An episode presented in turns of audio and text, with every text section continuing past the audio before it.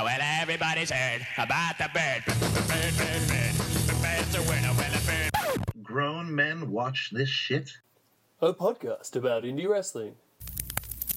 Bird is a winner, well, a bird, bird, bird. Well, a bird is a winner, well, a bird, bird, bird. The bird's a winner, well, a bird, bird, bird. Well, a bird is a winner, well, a bird, bird. Ladies and gentlemen, cabos y caballeros. Wait, I fucked that up. Remember, I worked it out. What, what is it actually? Damas. Damas y caballeros. Fuck, I was embarrassed. To, yeah, that was a lesson that we learned here. But welcome to the uh, amazing, continually burning dumpster fire that is. The international episode of Grown Men Watch the Shit. Not international, we're in the same nation. I fucked up too, Chris. God damn it. Anyway, it's Grown Men Watch the Shit, and you're here with us, and we're in the car with our buddy John Kraft, traveling back to Los Angeles after a detour in one Tijuana. John Kraft, the roving Mexican reporter who's not actually Mexican, took these guys down to show what I've always done and stories that I've never told on this podcast. For And I it reasons like because we were so excited from shit that you, stories you have told on this podcast, sir. we had to make wrestling happen. I couldn't even lie and act like that was why I was going there. Yeah, John uh, may not be Mexican, but he has been in Mexico and been more Mexicans than I ever have been. Jesus Christ.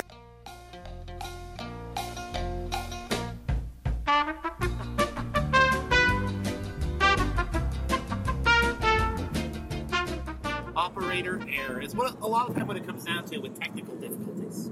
Yeah, so uh, we attempted this the first time. Uh, this is this is take two. We had a really funny joke on the first version that uh, we're not going to allude to now, but just everyone know it was it was fucking great. We all had a good laugh. It's good. Yeah, sometimes it's fun to laugh at your friend's expense. Sometimes. So anyway, welcome to Grown men watch this shit. Yes We Do. I think we already got the intro in the last version, but at least we got it me saying it this time, Yes. right? You know, we like to mix it up uh, every once and so often. So here we are back in the automobile, as I've said before, headed to Los Angeles, California. California, yay! Uh, fresh out of Tijuana. You know, they, they let you get into Mexico very easy. The the time it takes to get back to the country. It was hard for us What a get out. bitch! I really thought it would be that way, and then it really was. yeah, they almost rejected Chris's uh, passport because he didn't have one of the important details that actually let him into our country. Uh, Yeah. But they were nice enough to not make him a Mexican citizen. Yeah, I, I was uh, considering my life choices at that moment, thinking, how am I going to make a buck living in Mexico? Just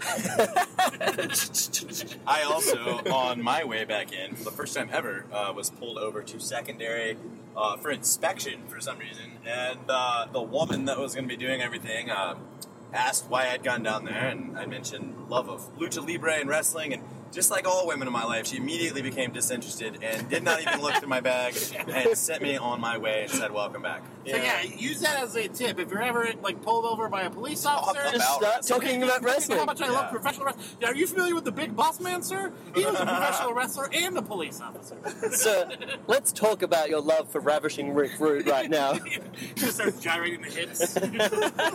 Actually, uh, Chris made a mention of his travels for the gra- the fine arts of professional grappling uh, with his guy, and some funniness happened from that. Go ahead. Yeah, he busted my balls. He, he's like, liberally. yeah, I'm like, uh, yeah, so wrestling, and he's like, what? And I'm like, pro wrestling, right? Thinking that, that's pretty much there, right? Like, who doesn't know what fucking pro wrestling is? Anyway, he continues, huh?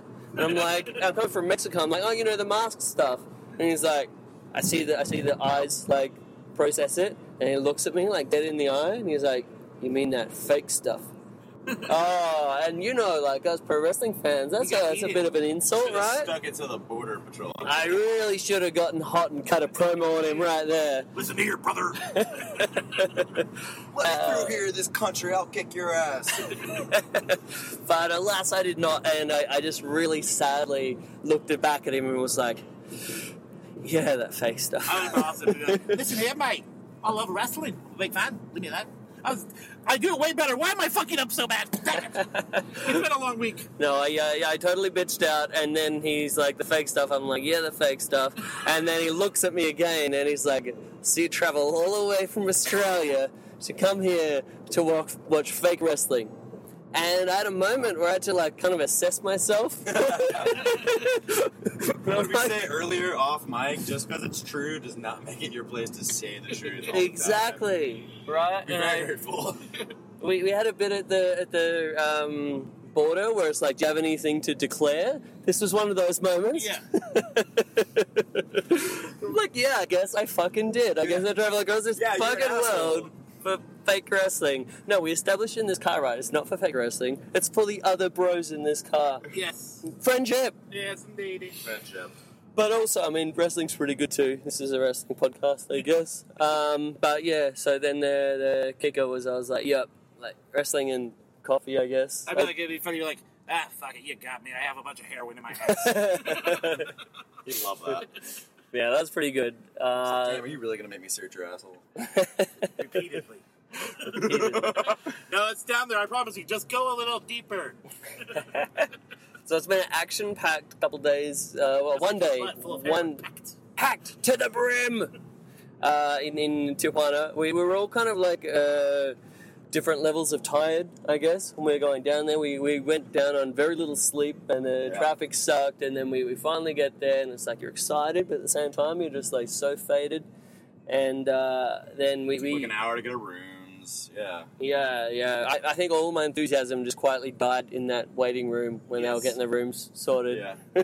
but then I got a second wind, um, and then I was like, I'm gonna fucking. See, I'm used to gonna go. being a clusterfuck. I mean, it's it's a beautiful clusterfuck, but it's not like like the, the reason it's fun to watch wrestling there is it's not because everything goes right, and that's the same experience that you'll have at restaurants Yes. and bars and interacting with people. You get real stories, and they're very interesting, but it's like they're not all good things that happen to you. It's just Yeah, when when shit goes sideways, and then like random, crazy, amazing shit happens Yeah. because of that fallout. That's like the best description of Yeah. the whole of Tijuana. it's it's just a whirlwind of a clusterfuck. It's it's a hurricane, and it's really interesting. Mm. And like real. Like there's so many Mhm. moments where I was like, this is a fucking real. Thing. Real people. Yeah, with we saw a real guy get really real- stabbed. We saw a guy get stabbed. Oh man, I cannot believe I was not here for this Tijuana story because I've been was- telling everybody that never happens apparently. Oh man. I mean, we didn't see the actual stabbing. We didn't see the knife go in the belly, but we saw the aftermath, and there was a lot of blood on that guy's belly. Yeah. So I'm holding the hole. yeah, he was definitely trying to keep his innards in, or maybe just the Oh, blood God. flow.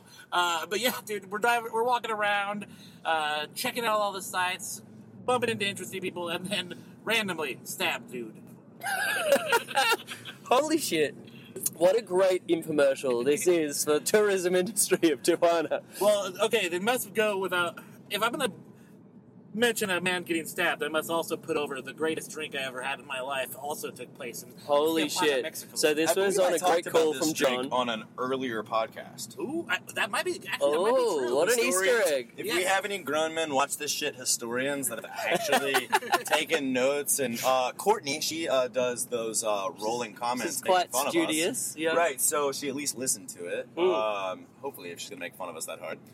So, uh, yeah, Courtney or any other historians, if you're listening, can you go back and let us maybe know? Josh can go back and give it a listen. Yeah, Yeah. yeah. Does anybody have like Excel spreadsheets or like anything like this, tracking reports?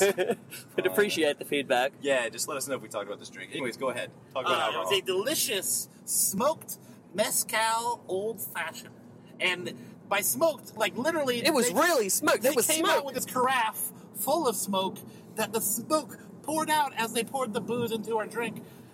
What a fucking presentation! They actually made it uh, an effort to come over and actually show us it being poured in the glass. You didn't have to just oh Yeah, here's and my if you glass sit at with the drink. bar, they actually burn the mesquite wood and bottle that smoke, and then they let it sit there while they make something else for a second, and they come back to it. Um, but Man, we really should have been at that bar next time. yeah, you get Yeah. to see it on fire. I'll show you on my phone sometime. I've got a video from previous But this travels. was fucking fantastic. And then they had a amazing menu, but we decided to try some one of the cheaper items. It was a steamed pork belly bun. One of the cheaper, but but still like real good items. oh, you know. the, and by cheaper I just mean cost effective wise. It was just yes.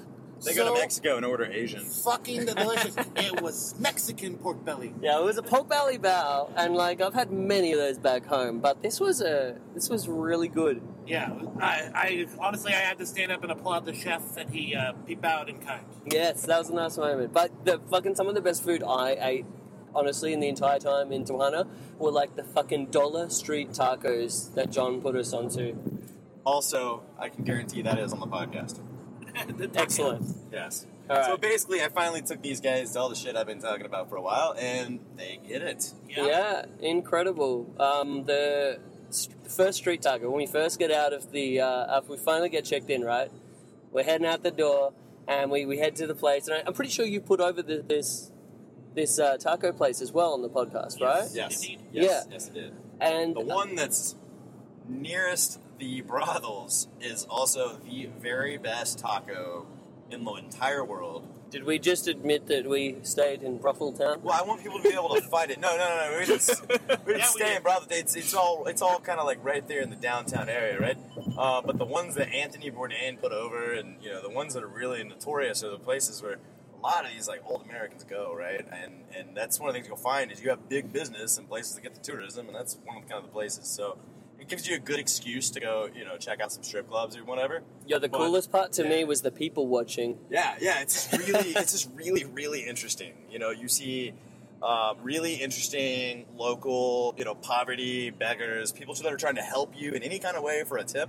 They're not even trying to rob you. It seems sketchy because it is sketchy, but they're not trying to rob you. They just want your money in exchange. They'll like help you find a restaurant or whatever, you know. And they act like they know people, whatever. They just want some money. You can trust fine. Stony Tony, but don't trust Tony. anyone else. Yeah, yeah. Don't, don't be, you know, if you if you are looking for drugs, are you really gonna buy it for some weird dude missing a leg and like not speak, speaking perfect English, but looking like he hadn't showered in a month, offering you drugs on the street, like walking up to you? You know, Wait, wasn't there like a guy walking up to us? That's the Yeah. I just heard. yeah, yeah, we did. That guy's amazing. actually whatever drugs he's on, I want them. he walked up with a one leg. But uh, Tony, Tony, uh, John actually put him over before we got to Mexico, He's the and first literally person. as soon as we Yeah, got but he was like a welcoming guy. yeah. Yeah. he started following us down. Like, yeah, Tony, we're, we just got here. We'll we'll get back with you. But yeah, Stony Tony immediately. Actually, the one thing about the city I found amazing is how I felt so out of my element just because it was so busy and so crazy, and but everyone seemed to be, you know, just doing their thing and like making Mhm. no. Yeah. It's no big deal for them. They're just fucking going about their day, and I'm here like, wow, this is fucking incredible. Yeah, What just I've like always- imagining that life 24 7. You know, Yeah. after we leave, like, that's their fucking life. Yeah, What I've always said about Tijuana to different people is that's a white that- privilege on my ass. So I apologize. Yeah, and, and, and I know this is gonna this how this could sound, but you know, try to hear what I'm coming from in a positive light. Uh, people in Tijuana I respect because they are honest about ripping you off. And so I give the example when you go when you're walking down the main strip on Revolution and you see these people selling these knockoff masks that of course we all wanted to look at, we talked about for quite some time, and some of us bought. Uh, Guilty as charged. guilty as charged. I I have my own as well. Um, but that's the thing is like you know that they're ripping you off on the price, but it's still a good deal for you. It's a good deal for them. They do need the money, and it, they're not like hiding it. And we as society are, are fake as shit sometimes with how we, how Oh, we yeah. treat people, and you know you tell things to their face, and you say another thing. Like we were, we're all guilty of it, right? And I respect that these are just people that are like, yeah, I'm ripping you off a little bit, but you're getting a better price than you would in the states. Yeah, dude, there's entre- something so great about Yeah, the, I'm gonna the make sure you have a good time. I'm gonna make some money off of you, but you're gonna have a good time. The idea of the honest hustler, I think, is great. The hustling comment is actually great because the entrepreneurship of everybody. Hell, even the pharmacist when you're walking by, it's a regular pharmacist Incredible. is catcalling you to come into the pharmacy. Like, you're right, dude. I do need some fungal cream. Hang on. Hola, amigo! Farmacia! Farmacia! we have Viagra, we have Cialis, we have. What do you need? What do you need? We have other things. Yeah. It was incredible. I forgot about how great And, that guy was. and that was the thing. So yeah, this this guy's cat, you know, basically they call them barkers. You know, they try to get you to come in their bars and their restaurants and they advertise their specials. And the pharmacy does this as well. And I walk past and I'm like joking. Oh yeah, guys, have you maybe we hadn't considered should we get some drugs that we did not need like five minutes ago? And this uh, man who looked like he'd seen some uh, tough times was sitting on a bench, and in passing, is like, "Well, why the hell not?" so props to that guy. Man. Uh, so I, I was putting over the tacos. So the the tacos, we walk around the corner, and then first thing we see is this like place with these fucking dollar tacos, and they had all of the awesome shit. So they're most well known for their pork. Uh, the the beef's Pastor. real good as well. So the pork is the pastor. Uh, Um, Trompo. So I made sure to get the pastor, but then also I uh, I was I've always been really into like the whole animal um, experience in terms of uh, butchering, butchering, and, and using all of the animal and offal and, and that kind of stuff. And so they had tripe, uh, tripa. Uh, so I made sure to get that, and um, so I had the two coming, and I, I looked at the the fucking um, big boiling pot with the tripe in there, and there's just like several fucking stomachs. There's intestines that are bubbling around, and I'm like, I, I don't know if I've overcommitted here. This is this is getting a little bit too real. Uh, this is actual intestines that Yeah. I'm about to devour. And then he like took them out. He quickly chopped them up, fried them up a little bit. I'm like, all right, that's, that's all right. And then fuck, man, I uh, I ate that bad boy. I ate it first actually, before the the more uh, socially acceptable pork. And fuck, man, that tripa like blew got my some game mind. to it, but it's uh, Textures, so many interesting textures, Have you ever eaten an organ where it's got that kind of like that metallic hint, but not to the point where you wouldn't? Yeah, never eaten some organ, right? Uh, where it's got that you know the kind of like minerally flavor um, that you know you may not eat it every day, right? But it's it's still delicious in its own right. I thought it, I think it looks really interesting too. It's like a corkscrew. Mm. Yeah, that was it was great. Uh, we had more amazing tacos through the trip. We had some awesome beers, uh, and the fucking coffee, man, blew my mind. I was not expecting much from uh, Tijuana in terms of coffee, but I had some coffee from Vera- Veracruz, which was like some of the greatest coffee I've ever had in my life. Like an experimental natural. That uh, this is not a coffee podcast. I'm not going to go too further into it, uh, but. I guess it's time we talk about some fucking wrestling.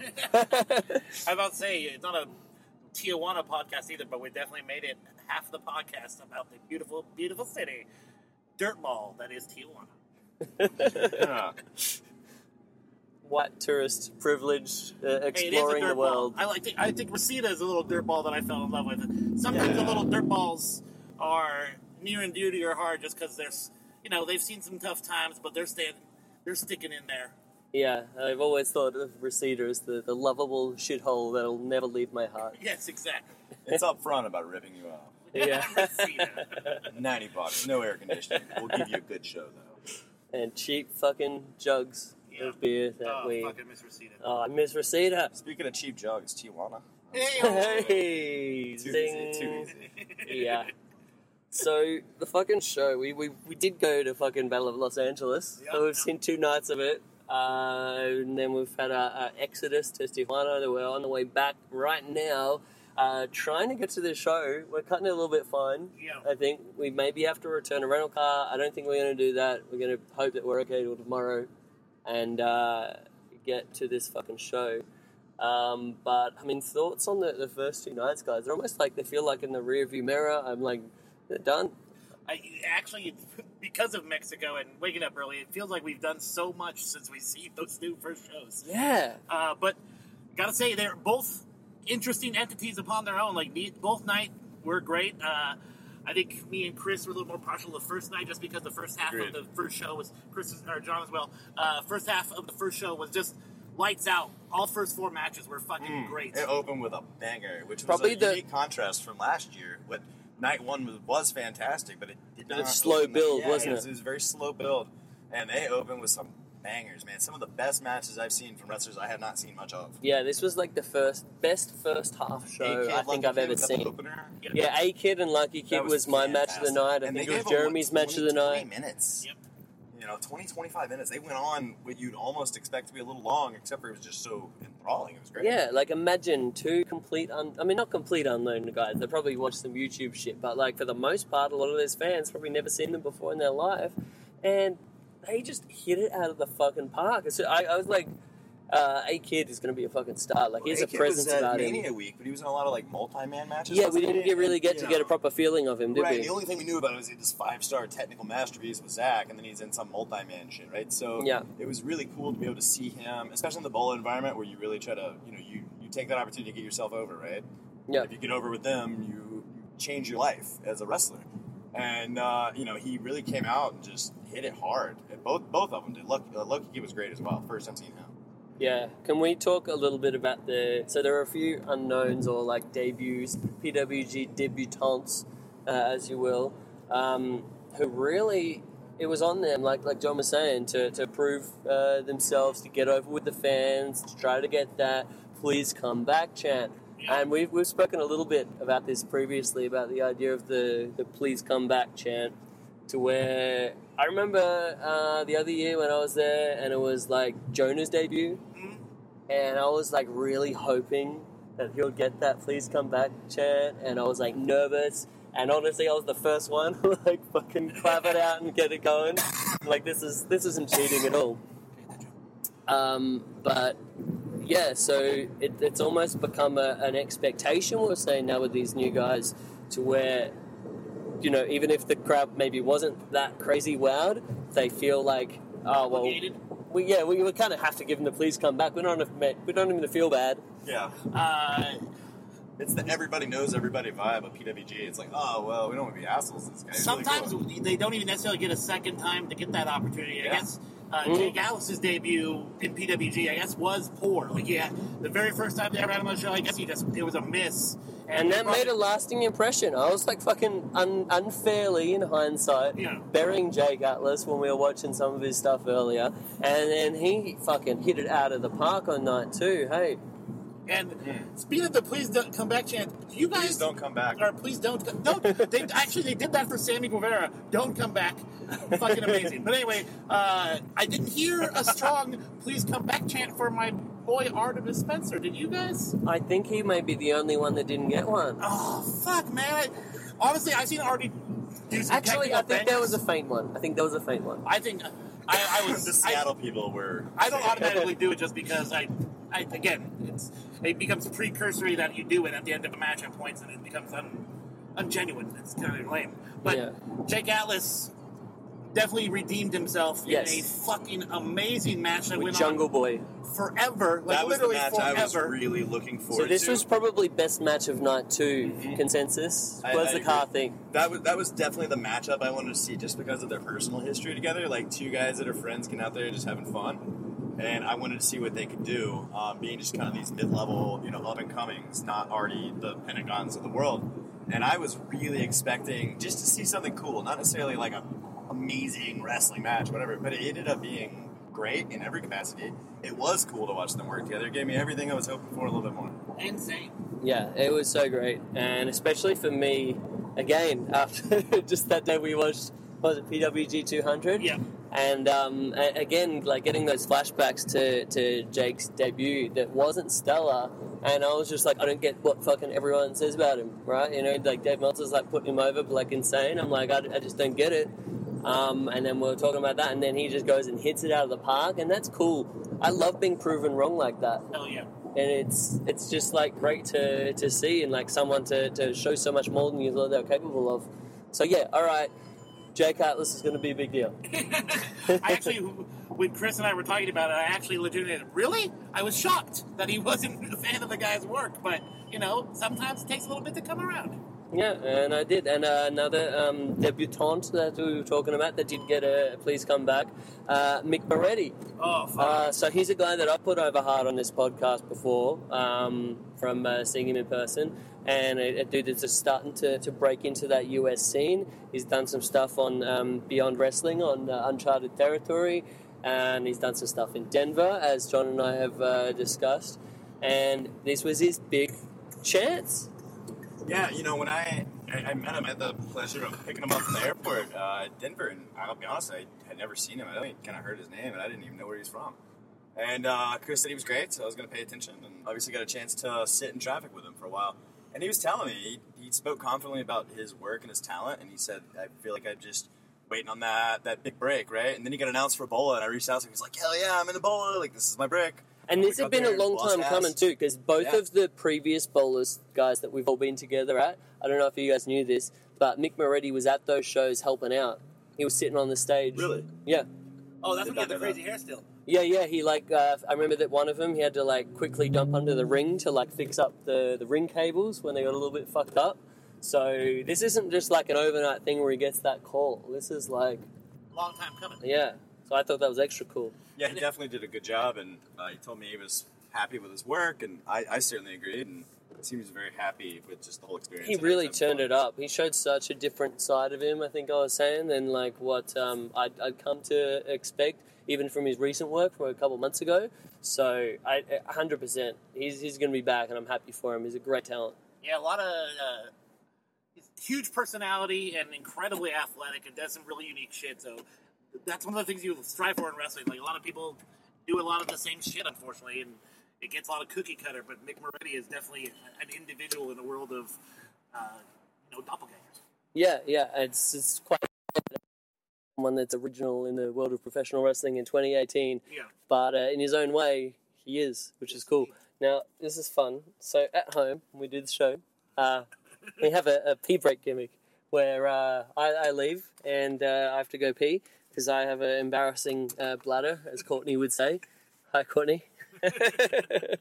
um, and yeah, then Jeremy just kind of like talks about shit that's uh, around his uh, his studio apartment, I guess. Yes. The, uh, so let's continue that gimmick. I'm going to go into a service station and, and piss. Uh, take the reins, Mr. Jeremy. Oh man, oh I could say some really terrible things. You really could. No one is listening to this. So, uh, yeah, I'm I'm not really in this automobile. I'm in a rental car that John has so nice enough to set up.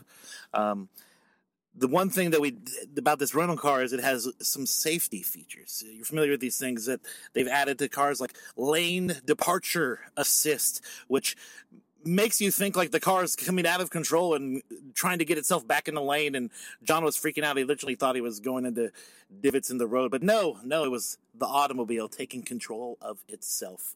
And I do hear a lot of people get those things disabled. I personally, I think it's fucking ridiculous. I would definitely get that shit disabled. I can stay in the lane for myself.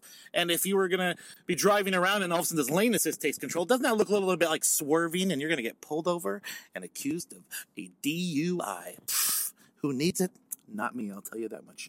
Um, man, I can't believe I've been talking this long about the car. Uh, so we have some fine interior in this Hyundai. I don't remember what model it was, but it does have the backup assist camera, which John, again, Mr. Kraft, decided not to make use of as he was backing up. And I'm like, hey, man, it's got that sweet camera for you. Should just take advantage of that little gimmick there.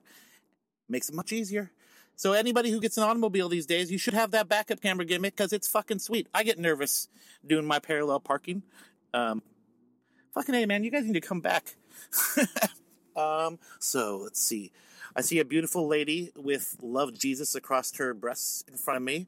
Um, that's that's that's a shoot. And then we have uh, the road we are on right now is Avery and Camino Capistrano. So if you, anybody wants to Google to see where we are actually speaking from at this very moment, you might even, if we're on Google Earth, you could see us right now via satellite. No, wait, no, you can't. Uh, but it's, yeah, it's Avery and Camino Capistrano. God, I've had too much Red Bull. Ugh. Hey, Courtney, are you still listening to this? Damn, I can't, re- I still don't see these guys. I really want to stop talking now, but I guess I will continue for the sake of this wonderful podcast. All right, here comes Chris. So this is going to be ending shortly. I think Chris has had his wee, and he's back. I legitimately did not stop talking that entire time.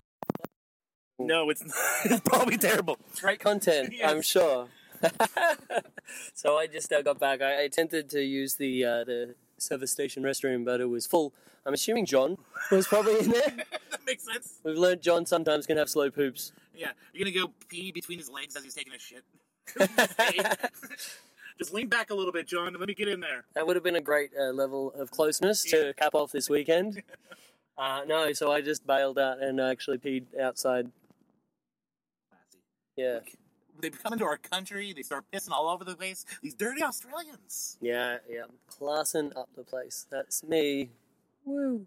All right, John's here. Yeah, John is uh, Filling up, filling up the car, uh, so we, we have fuel to get home. It's important. It's very important. Um, man, what do you think? Do we need to go over any more matches on the show, or should we close up shop? Yeah, like to, to paint a picture for you guys, we are uh, we're like an hour away from the show. I don't know how far distance wise we're away, but it's like it's three thirty eight in the afternoon. Show starts at five, and we're like I feel halfway between San Diego and LA. Fucking a. Yeah, I'm concerned. I'm start, I'm worried now. All right, well, wish us luck. uh, yeah, this one is going to be a close one.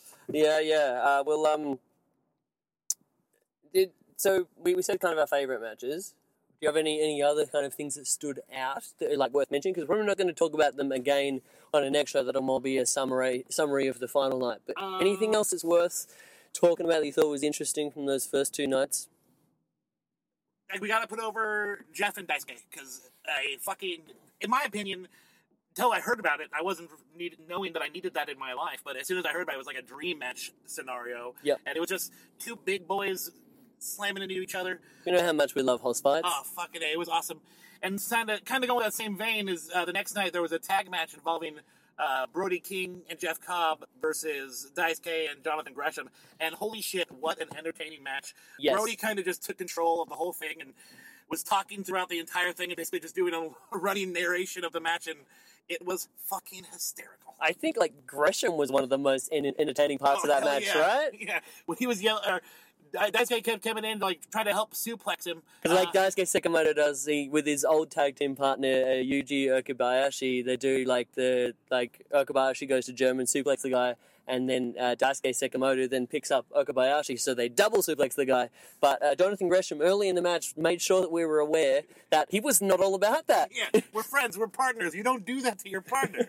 yeah. that was fucking great. Really entertaining. I, comedy in wrestling, I always love, but especially when it's like a really great match that has it in there perfectly. Like Yeah. sometimes you can get a little over the top. That that's the magic when it can be inserted in a way where there's still like the seriousness of the match and it's not like breaking the, the sort of believability in the moment, but it's like pointing out the absurdness in the moment. And mad respect to the PWD audience who like almost kind of like uh, a Japanese crowd at points are so quiet and just watching the match And can- appreciating and it. appreciate it. You can hear the entire dialogue. It's just fucking great. Yeah, yeah. I also wanted to make um special mention to the awesome match between uh, Brody King and Caveman Ugg. Oh fuck, man. What, Ugg really made quite an impression. Good on the Australian boys, huh? Yeah, I think it, we were saying it worked out a bit to his benefit that we didn't have Cavernario or Barbaro there to make him the, the second caveman in the building. He got all the focus. Yes, sir. And what I, I first time I ever seen him work, and I was fucking impressed. The guy is strong as an ox, and He can move. he can move, man. He Ugg went flip flip.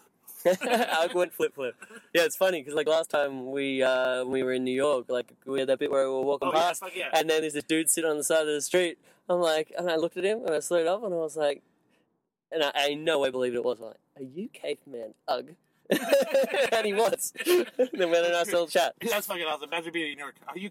Imagine not being. Uh, being asked that question. That's what I was expecting was going to happen. Yeah. Uh, but yeah, um, another a great debut by um, fucking what was his name? The, the new luchador, Oh, Aramis. Aramis. Yeah. yeah, he killed it. I really quite impressed, and dude looks super young. So I mean, as far as his build, you can't see his face. He's a fucking luchador. But uh, and fucking Phoenix put him over as a, a future luchador. Yeah, yeah, amazing. Um, so yeah, we'll uh, wrap it up about now. Uh, we we have our show to get to as discussed. I hope you enjoyed our extended amount of uh, bullshit. and um, yeah, let's, let's look forward to an amazing uh, night three. And I'm actually going to throw now to our interview. Yeah. Oh, sorry, go on. I was about to say we, this interview is kind of getting thrown in there without any pretense to the fact that we went to the fucking Lucha Museum. we that was that was like if it wasn't for all those other awesome things we said, that would I think probably is the, the highlight of fucking going to Tijuana. This place is incredible. I'm going to talk uh, all about it with the uh, the the creator, uh, the the proprietor, the the man that Curator? makes yeah the curator, all of those things. He does a, he wears a lot of hats. Yes. Uh, just a, an amazing place that was the, the Museum of Mexican Wrestling in uh, Tijuana. So I'll uh, throw over to that one. Uh, I believe I'm going to tag out to myself who conducted that interview. All right, thanks, guys. Bye. Okay, ladies and gentlemen, uh, today we have a solo adventure of uh, Chris of Grown Men Watch This Shit, and I am delighted to be in Tijuana, Mexico, uh, uh, today at the, the Museum of uh, Mexican Wrestling. Uh, how do I pronounce this? It's Mulme, which basically in Spanish would be Museo Lucha Libre Mexicana, or the way it would be read in English is Mexican Lucha Libre Museum. Wonderful, and and that is uh, the famed Zurel, uh, who is uh, our guide today. Yeah, thank you so much. Yeah, thank you very much for taking the time for uh, to to be on the the podcast of the more independent wrestling is our speciality. But I mean, everyone that listens to this show knows how much I love lucha libre. So this is a very special time for me to be in this amazing place that you've put together. So could you please tell our listeners a little bit about how this came together, the collection, uh, and and uh, for for people that uh, hopefully can make it here themselves one day. Okay, well, for starters, the collection is one person's collection. It's uh, over 6,900 uh, pieces, if you will. It starts from figurines, masks, gears, championship belts, trophies, as you can see, uh, books, comic books, um, keychains, a small mask, hats, figures like um, like piggy banks, but luchadores. Uh, one person's collection. He was eight years old when he was introduced to lucha libre. He fell in love with the sport, and he actually acquired four figurines, which you saw in the ring, and uh, he kept them. And he, at the time, we're talking about way back in the early '70s.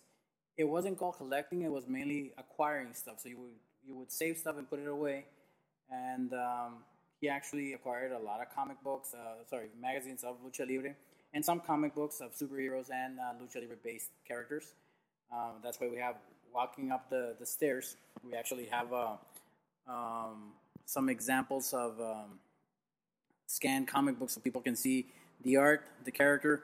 Lucha Libre has actually uh, existed in Mexico for a little over 86 years, officially 86, but obviously we found out that it has a 20 year learning curve, if you will. Uh, the founder or the person that actually uh, brought Lucha Libre or created Lucha Libre went to Texas, uh, Mr. Salvador Lutteroth. The Yeah. creator of uh, El Yeah. Consejo. Exactly. So what he did is they invited him to see this event of wrestling. At the time, it was more popular in Europe and in Japan. When it was brought to the states, he saw potential. But then again, as when we talked earlier, you get the American taller, slimmer versus a Mexican, which is a little bit shorter and stockier. So you have to make the, the sport believable. And one of the things that he uh, adapted was a little bit. I'm not saying that wrestling doesn't have technique. Unfortunately, we're talking about mainstream wrestling is kicking, hitting, lifting, and throwing, basically. Independently, we you and I know that there's a lot of talented guys that do know how to do lucha libre or wrestle, if you will. So what this uh, person, Mr. Mr. Lutero, did is implemented more uh, judo, more technique, besides the character of the mask and all that. Okay. I can tell you, true story, and I'm talking about this about at least four out of ten guys. Mm-hmm. If you're a parent, would you let your son, would you allow your son to go and practice wrestling literally? Never. All right, but if you live in Mexico and you know that the number one sport is soccer, and your son says, "Dad, I'm going to go practice soccer with my friends," what would you say? Oh, sure, sure, of course. Okay, now think about it. Let's say my son, hopefully that he doesn't do it, but let's say my son knows this and he goes and practices lucha libre without me knowing, mm. which happened a lot way back in the day. So you're training, you're training, you're training. Obviously, after a while, promoters see you. They offer you the opportunity. How would you get on the ring and do a show without people recognizing you? Mm, I guess one would get a mask of some sort. Exactly. And the first characters, as far as what we've heard and looked up information, first characters were mainly guys in color. The guy in black, the guy in blue, the guy in red, white. And then some some of the guys started off with animals because they remembered the Aztecs, remember the uh, the gentleman uh, eagle, tiger, nobleman, if you will. So the warriors mainly. So people started to the bat, the cat, and so on and so forth. So afterwards, we're talking about let's say 50s going to 60s. A lot of characters started to develop, like a Frankenstein. Um, there was a Nazi, uh, a Mexican. He, he was Mexican though, but the character was named Nazi because he kind of looked German, and so he got the gear and stuff, and he went with the character. So I mean, that's like classic professional wrestling. Like the, the Von Erichs, uh, not not Fritz Von Erich was not really a, a German either. So So anyhow, one of the things that Mr. Lutero saw is the theatrics of the character, and that's how lucha libre became the the phenomenon that it is. So now let's fast forward, current time. It still applies where kids will actually tell their parents, "I'm gonna go practice soccer with my friends," when they in reality have gone to the to the gym and trained lucha libre. So And uh, this collection basically, my friend actually trained Lucha Libre. Uh, he created the character, so uh, if uh, you need the logo, if you see the character, it's uh, his name is Dark Iguana. Big fan of Batman, so that's why the Dark Knight. He likes lizards, so that's why Dark Iguana. At first, my character was na- my, my my character is Zarel. At first, my character was gonna be Dark Claw because again, also a fan of Batman, but a fan of Wolverine. Mm. But at the time, a lot of the guys, and I'm talking about 15 years ago when we were training and doing stuff, a lot of guys had the name very Americanized. Mm. So I thought, why should I go? I mean, I do love Wolverine and Batman, but I can create my own character. I mean, I have the visually, I already had the mask, but not the name. And I just came about the name, and Zarel exists, and I did a stint for one year. Basically, it was uh, California area, and um, mainly in the states, uh, Ensenada, Mexicali. Never in Tijuana though. Never in my hometown. Uh, but anyhow. That's something that, like, a little bit. Yes, a little bit of me, but that, then again, I've had the opportunity to get on the ring as a host, visitor, referee, if you will. So I mean, it, it, it it's tame. That that that heartache, if you will, is tame, but still, I know the feeling. yeah. So coming back to the collection of the, of the museum, my buddy, loving the sport, loving the stories, loving all of this information, he decided to start uh, saving up the magazines and the, getting figurines. But that's another thing. If you go and purchase those little plastic figures that don't have any joint and movement, but you had fun with them.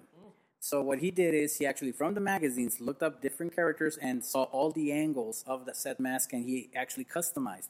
Since he was little, like playing with different characters, and uh, he started to save and save and save. Now he, as I said, he trained, so you get to know the guys. And Rey Mysterio Senior, he's the teacher of everybody in Tijuana, actually gave him a mask as a gift. That was his first professional mask.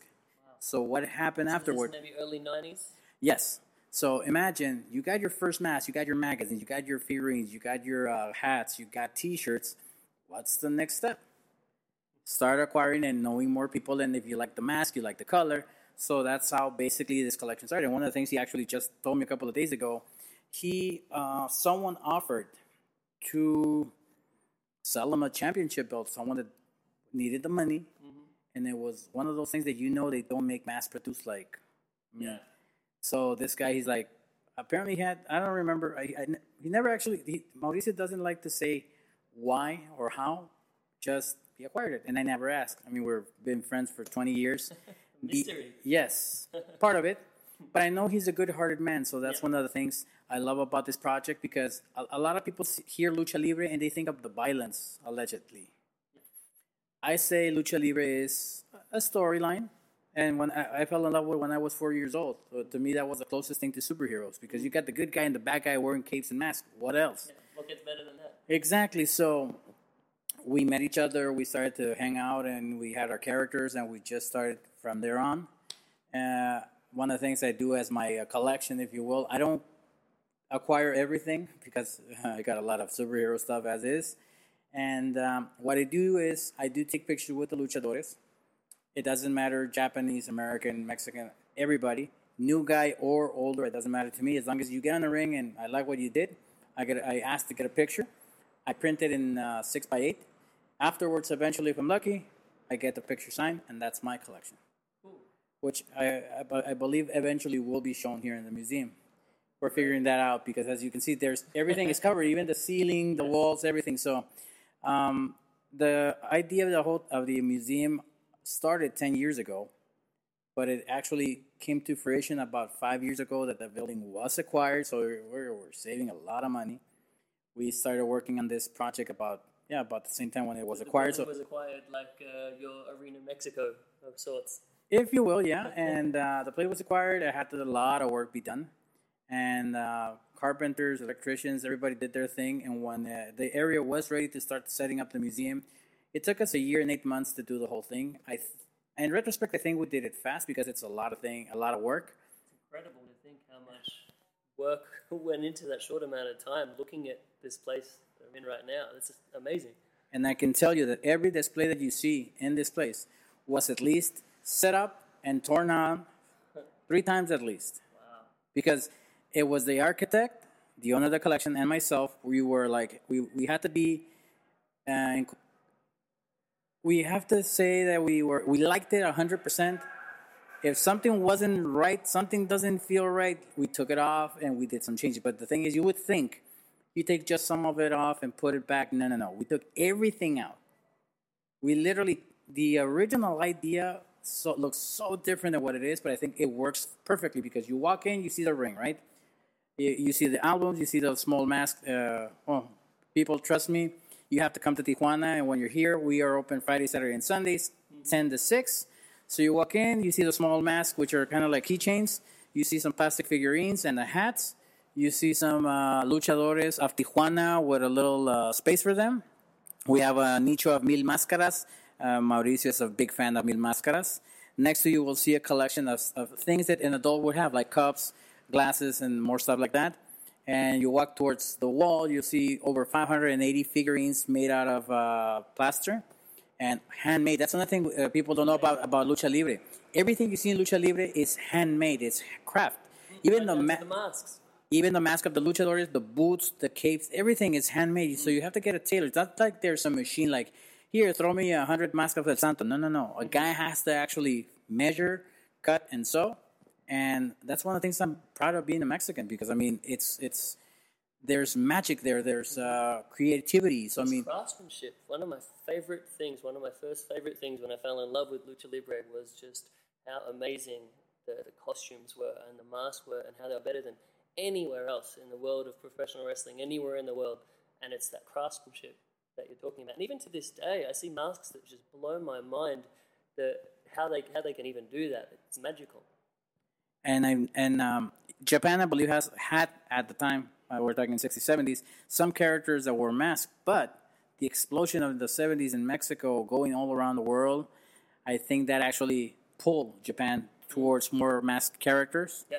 And uh, like Mil Mascaras in his uh, legendary career in Japan, and then we see people like Tiger Mask in Japan.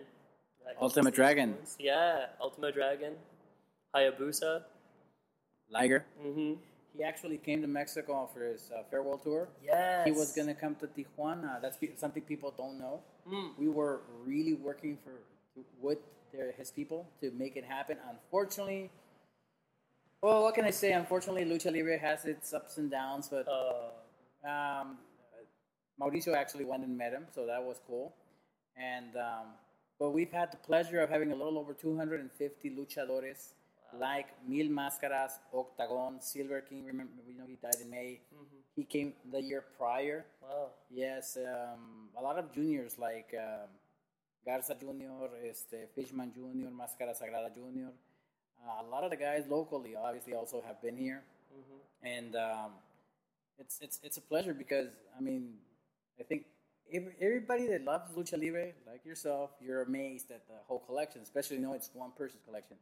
But I think if you're even if you're not a fan of lucha libre, I think it's it's impressive all by itself just to see every little detail of the place.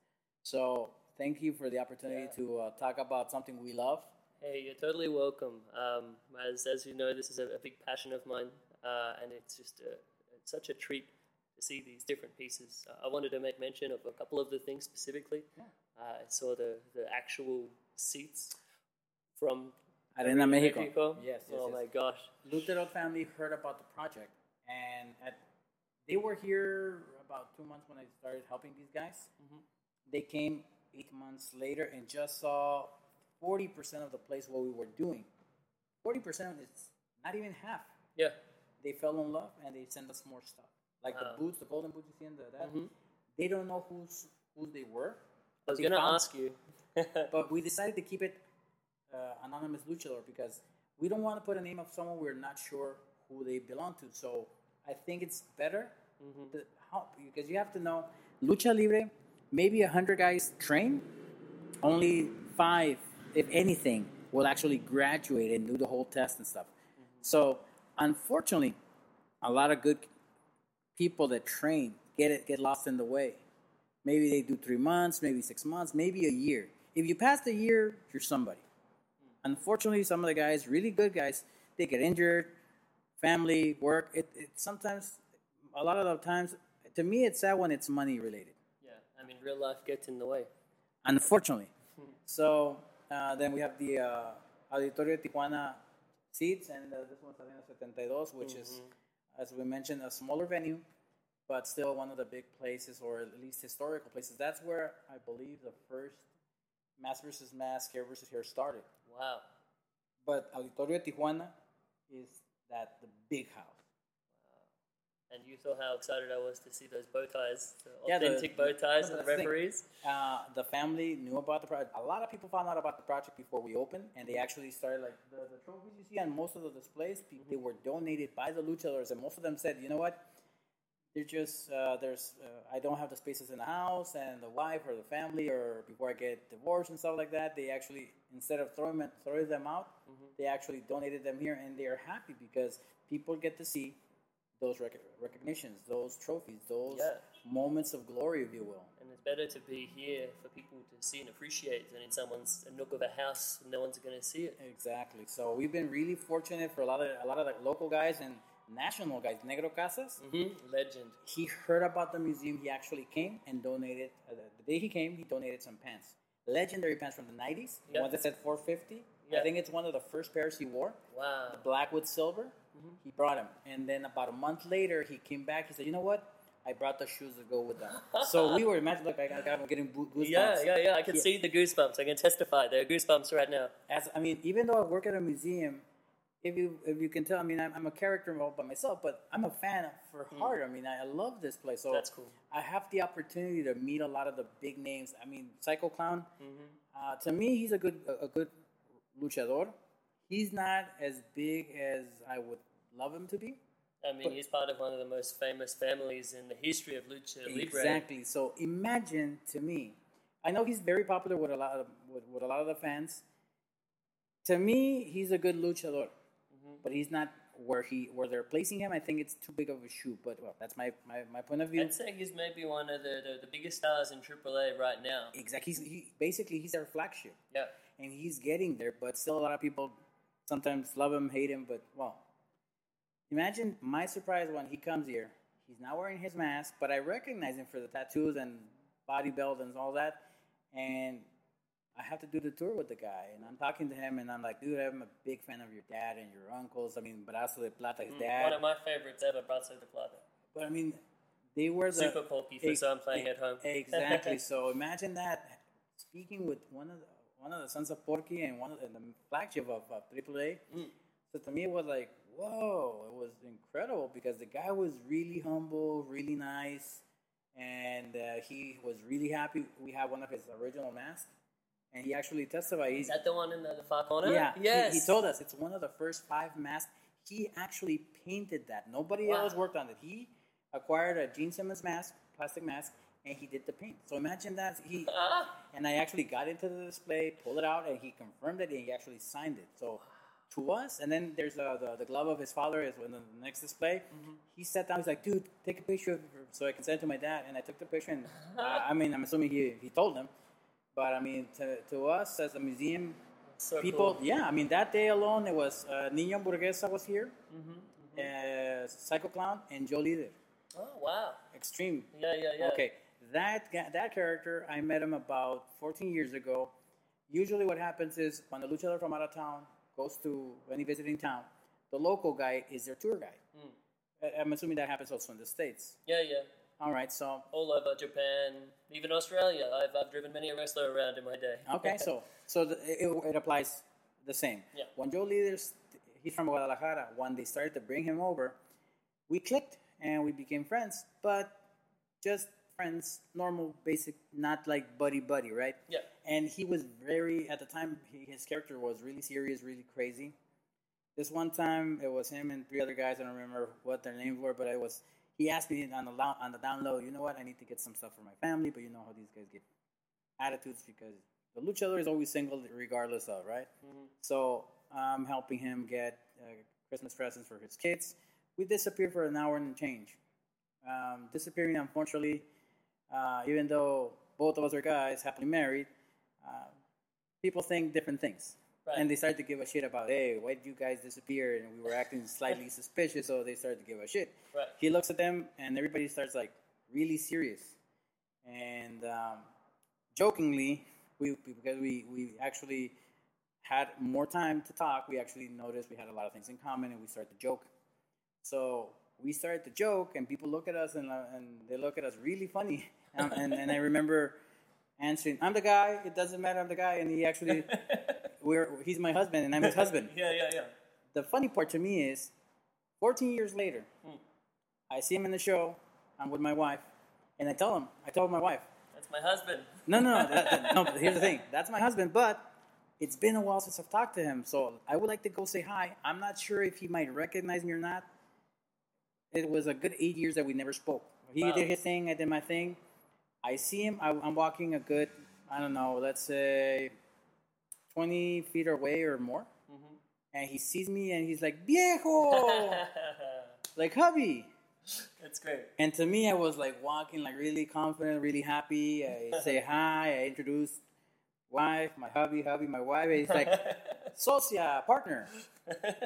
and to me, it's something that he came to the museum, and as soon as he saw me, I'm like, I've been wanting to come, but the, you know, sometimes the flights, they're tired, hungry, and then they have to fight, and they fly again. So I, I understood that a luchador's time is really, really precious, and people sometimes don't know that that they get sick, they sometimes don't sleep well, and they have to do a show. Yeah, I have quite a few wrestler friends myself, and uh, trying to catch them when they're in town, when I'm in town and they're in town. So many things going on. It's, it's, it's tough to line that up sometimes. And because I know that, that's why I appreciate when they have the time to come Yes. visit the museum, and then we actually have, get the opportunity to talk and reminisce, or just meet the guy.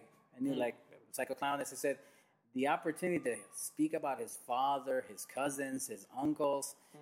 and to, for us to confirm the piece we have, the mask we have, was one of his first five, not ten, not twenty, the first five masks he wore. Amazing. He couldn't say which one because he said he bought five masks and he actually worked all of them the same. So, but to us, imagine you got a piece of history there. So we are really, really excited, and hopefully everybody has the opportunity to come to Tijuana. I would recommend it so highly. This has been uh, such a, a highlight of my entire trip to uh, to the USA, and, and I'm so happy I came down here today. Uh, I, to finish up, I did want to ask, to, to me, the, the piece de resistance of this collection, the hair. So to me, uh, you know, mask versus hair, or, or hair versus hair, or mask versus mask, you know, it's, it's that they are the big special matches in the history of lucha libre, and uh, you have a wall. You have a wall, and you have 142 sets of hair, yes. from some of the most famous matches in, in the history of lucha libre. I, I, I so excited when I saw Perro Aguayo and Sangre Chicana.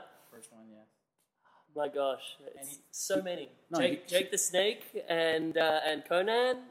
Oh, But here's the here's the best part to that story. The the hair. It's like okay, you you have your fan, your family, your friends that you love lucha libre. Obviously, they know this, right? He- Same here. But this person, the, the owner of that set collection, he actually all of those hairs he acquired by himself. Like he actually went, saw the match, and the guy is cleaning, sweeping the dirt and the hair. And he's like, "May I?" Sure. He grabbed and he put it in the little uh, plastic bag. He stored it. So when the the um, museum started to work, he's like, uh, the owner of the um, the owner of the collection, Mauricio, is um, his friend Raul is like the owner of the uh, hair collection. He's like, would you lend me your collection? He's like, sure. So we had to think because the hair's in little plastic and it's well, some of it was was dirty, some of it was bloodied. What do you do with the hair? You can't wash it. yeah. So we had to look up information on how to restore and do chemical stuff, if you will, to the hair. So we Preserve it. exactly and clean it mainly, Yeah. and how to display it. The architect of the project is a baseball fanatic, so he saw, he said, "How about we use a plastic clear bag box for a baseball signature ba- baseball?" Yeah. I'm a collector, but I have trading cards, so I, I thought it's a good idea. But the, the baseball box is too big, and if you saw the collection, some of the hair is not too much. It's gonna seem like too much of a box for the small hair. Some so of them, there's a lot. I saw Jack Evans' hair, and there was a lot in that one. But a big lock. just like one lock. So again, me being a collector of trading cards, I thought um, boxes for cards 10, 25, 50. So that kind of worked for us. And then we had to, we had to put the hair in, seal the box because that's another thing. What if, uh, I mean, God forbid, but something happens, the display gets dropped or whatever, hair is going to be messed up all around. So what, what we did is How would you know what's what? and what and that's another thing. We decided on at first it was the box name and information, but it's like no, because people may, may want to read who's here and there. So it took us a while, but we figured out an idea. I think it works. Yeah. And when we opened the museum, we had at the time 119 hairs, or displayed 119 hairs. And we, as we mentioned, every two years the, the idea is to make some changes. So for our second anniversary, that week it was hard as wow. I mean, I don't want to cuss or anything, but it was hard because we we closed on Sunday. Monday is our day off, and we had to set up ten different displays and change and add. And Tuesday, Wednesday, Thursday, because we open Friday, and that was our open week, our uh, anniversary weekend. So imagine we were hauling, and that's another thing. As I told you, I don't know, I don't know if I told you or one of your friends. There's only the cleaning lady, the guard, the owner, and myself. Wow, So there's not a lot of staff, and amazing. to add a little bit more, uh, a degree of, of difficulty, if you will. Yeah. So imagine, basically, the owner of the collection and myself and the cleaning lady were the ones hauling ass and trying to set up everything. And we actually changed 50 masks, we changed 10 displays, and every everything was done by Friday morning that we opened. Wow. So it's a satisfaction, and uh, the, I think we accomplished a lot. And the visitors, honestly, I sometimes I've been t- dog ass tired doing my work, but I love it. But seeing th- that the fans or people that visit and know and, and leave the place so happy makes it up makes everything worth it, honestly. That's so cool. And the best part is I have my lovely wife that always has supported. My kids also been here. My son, nine years old, and well, when we were working at the museum, it was he was seven years old. He was inside the displays with me, setting up some of the stuff. And I told my son, I'm thankful that we had the opportunity to do something together, and it's hmm. something people will never know. Yeah.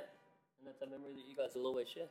Exactly. So again, thank you for the opportunity. Beautiful. I hope people get if they come to the San Diego Tijuana area. Hope they visit Friday, Saturday, and Sunday, ten to six.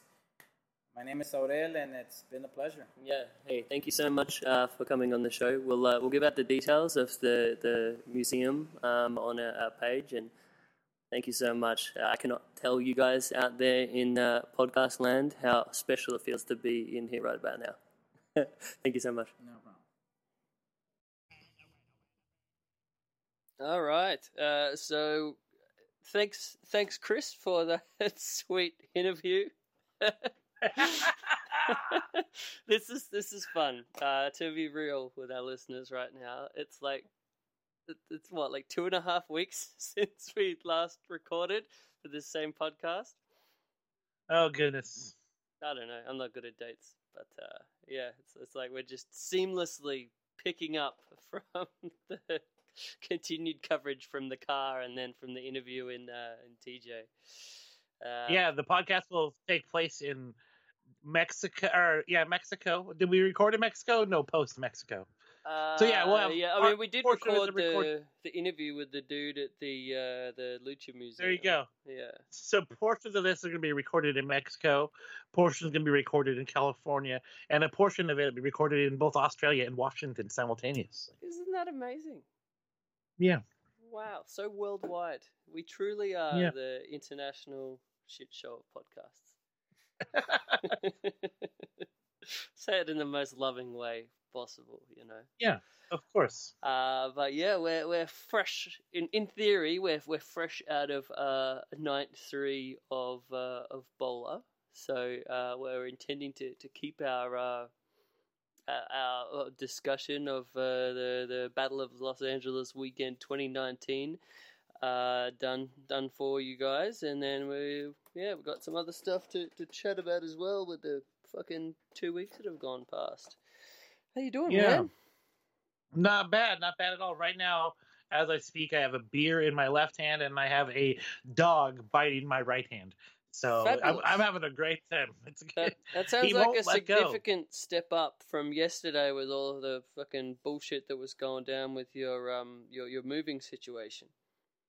Yeah, yeah, yeah. I don't really want to get into it because no one is interested in that shit at all. But luckily, I'm having a much better day today. Yeah, and the dog is his teeth are much more painful. Stop it! Stop it! nice, nice. Yeah. How are you I'm- doing? I'm good. I'm good. I um fresh back from the the markets where I had a tasty market uh, breakfast uh, with the dogs. Uh, I, I saw a lot of movies on Friday because it's our, um, our Brisbane International Film Festival's on at the moment, one of my favourite times of the year. Uh, so I finally, for the first time ever, got to see Apocalypse Now. Have you have you ever seen Apocalypse Now? You know what? I'm I'm sure my dad was. You know, he's from that generation and watched Mhm. all kinds of old school movies. So I'm sure at one point in time, I was in the room while it was on, but I've never sat down and paid attention. No. Right. Well, I would I would definitely recommend, and perhaps there's been no better time with this most recent final cut that's come out. Because apparently, initially, the first version that came out, they just cut down for time as much as they could and got rid of as much of the wacky experimental shit as they could, just for general, you know, good reception. And then they did a redux version, like I want to say maybe 15 or 20 years ago, which I have a DVD of. That's just the fucking longest version ever. It goes like three and a half hours or more um, where perhaps there was maybe some unnecessary stuff that was um, left in for the completest kind of deal. But then uh, this most Sure. recent version is the one that uh, Francis Ford Coppola said is his, his favorite version because it, it maintains the integrity of it. It keeps all of this, the real wacky shit in there, and it has the best flow while getting rid of stuff that's probably not necessary. And it clocks in at a tasty uh, three hours and five minutes. So Oh, good yeah. lord. but yeah, fuck man, I, I, I think it may be uh, up there with my, my favorite films of all time. It's definitely in the conversation with Citizen Kane and uh, the the first Godfather movie for me at least. Uh, I've seen. I like I said, I've seen a little bit, but I, if I'm correct, it's the movie about. Is it either Vietnam or Korea? And they go down the river and they end up Yeah, Vietnam. meeting up with Marlon Brando. Mm-hmm. Mm-hmm. And Marlon, yeah, he's gone like crazy, and he's like leading a bunch of people. Yeah, yeah, Yeah. it's it sounds badass. Like it sounds like everything anybody would want to enjoy. I have just no attention span for anything. yeah, I went on a on a whim. I mean, I've always wanted to watch the movie, but I wanted to save it like for the first time of seeing it properly. You know, like you don't want to go into a three hour plus movie not in the right mindset. You know, uh, and and this was like actually screening in a in a cinema. Um, as part of this film festival, so um, and it was the last time they're actually playing it in Brisbane on the, the big screen. So I'm like, fuck, I guess I have to go. Um, And yeah, my buddy David was like, yeah, fucking why not? He just happened to be nearby, and then we, we, we went to it together. Had this great intro by um, Baz Luhrmann, who um, Oh, sweet. I think it was like his official selection for the film festival. So yeah, old uh, Bazo had some some great little um, tidbits of, of why he loves the movie so much, and then we got like a, a following introduction from um, Francis Ford Coppola himself. I mean, not in person on the screen, but it was still still very cool.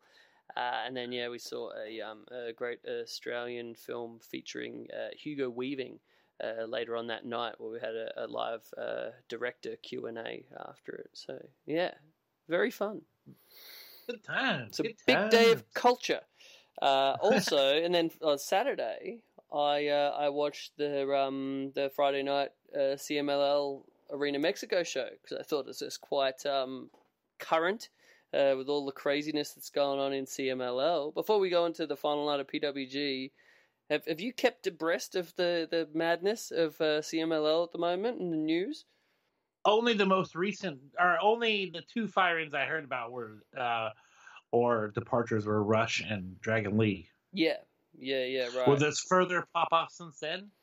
A little bit. So, I mean, all this has come from, I guess, the the big change was the the death of of Paco Alonso, who was like the the um, Lutteroth family member, who the you know CMLL's been in their family for like uh, three generations since like the the forties, um, and so he he oh, he never got enough credit. Like, if anything, people would criticize him because they're like, "Oh, CMLL, it's not adapting for the future," and blah blah blah blah, and Paco doesn't care. And but you know, they've been a fucking really successful company for like seventy odd years. Yeah. so they're doing something right, and they like generally draw on average around about six thousand people like every Friday night in the same building. And they draw like three thousand in that building on uh, Tuesdays, and they have other shows through the week. So I mean, I can't think of any wrestling promotion in the fucking world that could hit the same arena and draw like six thousand people on average there every week. That's that's impressive as hell to me. No, hundred percent. Yeah, and actually, the stuff that we watched the other day was actually pretty cool. I uh, Yeah, so we I watched the so the big all the anniversary show. Stuff. Yeah, Yeah. Great. So yeah. Uh, anyway, Paco dies, um, and then it's like his daughter Sofia Alonso was kind of like taking the the reins, um, and then there's sort of like a thing where maybe she wasn't ready, and then the uh, uncle, um, or I guess Paco's brother Chavo, is sort of like running the day to day more of it now, and apparently there's some like disagreements and stuff, and Chavo's cutting people's pay a little bit, and you know all of those things that the everyone hates on promoters for doing, but I guess business is business. But yeah, so all this happens, um, and uh, immediately following the show that we watched, the anniversary show, uh, we we get the news of the release of um, Rush and his brother Dragon Lee. Uh, so I thought it'd be really timely for us to, to watch this show. Um, and, and like you said, you, you haven't seen too much CMLL, right? Tell, tell me just your all of your kind of like first thoughts of the feeling of it and, and wackiness and everything. Uh, it, first thing, I actually like the presentation. It does seem kind of a little cartoony and a lot of bright colors as far as like the mat, the canvas, and the ring ropes and everything. But I really like the camera work, man. Like a lot Yes. of cool, interesting angles. There was one time where the guy uh, was on one side of the ring and actually did a full pan around the turnbuckle to the other side. Like normally they would just do a cut shot from one camera to another. They wouldn't actually show you going around the turnbuckle. But yeah, it was a great, interesting shot of. I think somebody was doing a submission in the middle of the ring, so it was just a great look as he went around and just saw the whole angle of it. Mm. I, you just never see that in American yeah, wrestling. I, I think their filming super underrated. Like to me, uh, Yeah. looking at like a, a sold out or close to sold out Arena Mexico is like one of the coolest buildings in wrestling. Full stop. And um, they they really capture that impressiveness of it. Like I feel like the way they film it, like that fifteen thousand fans in Arena Mexico looks more impressive than like the friggin' you know 70, 60,000 odd fans that WWE gets for WrestleMania in terms of the way it's filmed. You know. Yeah, and then the other thing, the audio. I did. It, the fans actually sound too muffled. Like it sounded like they were inside of a a can or something. I Maybe- well, that they've know I mean? improved Like- that significantly because back when I started watching CMLL, this has probably gone back like 2004 ish. Um, like the the crowd was like so quiet, like it's like they probably had it on 10% volume. so it's like occasionally, if there was an insane pop, you'd sort of hear the crowd a little bit, but most of the time it's just that extremely loud. Spanish commentary, just like yelling, Yeah. and that's all you hear. Even when there's Yeah. like bumps, you wouldn't even hear the bumps in the ring. oh, So- yeah. So yeah, to me the down, audio compared to then is like a fucking treat. But yeah, I mean they could they could probably turn that that crowd up a little bit because uh, Arena Mexico fans are like crazy passionate. That I love the the fucking air horns and shit. That's great. Yeah, yeah, by exactly by these by the opposite of not being able to hear them, they did a lot of crowd shots. like they do cut to the crowd a lot. Better seen, not heard. Apparently. I love how many enormous beers you see in the crowd shots as well. Like everyone's drunk Yeah. off their ass. everyone's having a good. Yeah, you can tell everyone's having a fucking great time. Reminds me a bit of PWG in that way. Yeah. Um, so the, the did you wa- where did you start? What was the first match you watched on it? I actually watched. I watched some of the micros match because it was so ridiculous how tiny these little motherfuckers were. It was so I didn't realize there was a whole different division called the micros under the minis. yeah. And yeah, And this was a momentous occasion. This was the first uh, first ever Apuestas match, which is like a, a mask versus mask or mask versus hair um, in the, the minis division history. So it was a really big deal. And I, I think I enjoyed it the most out of any match on the whole show. I, I loved that match so much. We had uh, Microman, uh, who uh, is just so incredible. Like The crowd loves him. I love him. I was watching it with my friend Mitch, who was like, "Oh, you're gonna make me watch fucking wrestling again," and he's just like not interested at all. And then he's like, "Whoa, hang on, what's going on here?" And he he loved this match. And that bit That's where great. did you see Microman jumped off of the stage? Uh, I'm sure I did, but I don't remember. I'm like, that is so tall for a man of his stature. That's like ten of him. They're bold, man. This the micro or any of the mini guys always impress the shit out of me because, especially when the ones who don't necessarily have the, uh, like their body shape is a little maybe augmented because of what's going on, and the the fact that those guys can still move like fucking crazy, it's amazing. Dude, apparently, like the micros, like uh, Micro Man specifically, uh, initially was told he's like too small and his body type and whatever would be too delicate. Like he couldn't actually be uh, Yup. part of their their um you know smaller dudes division at all.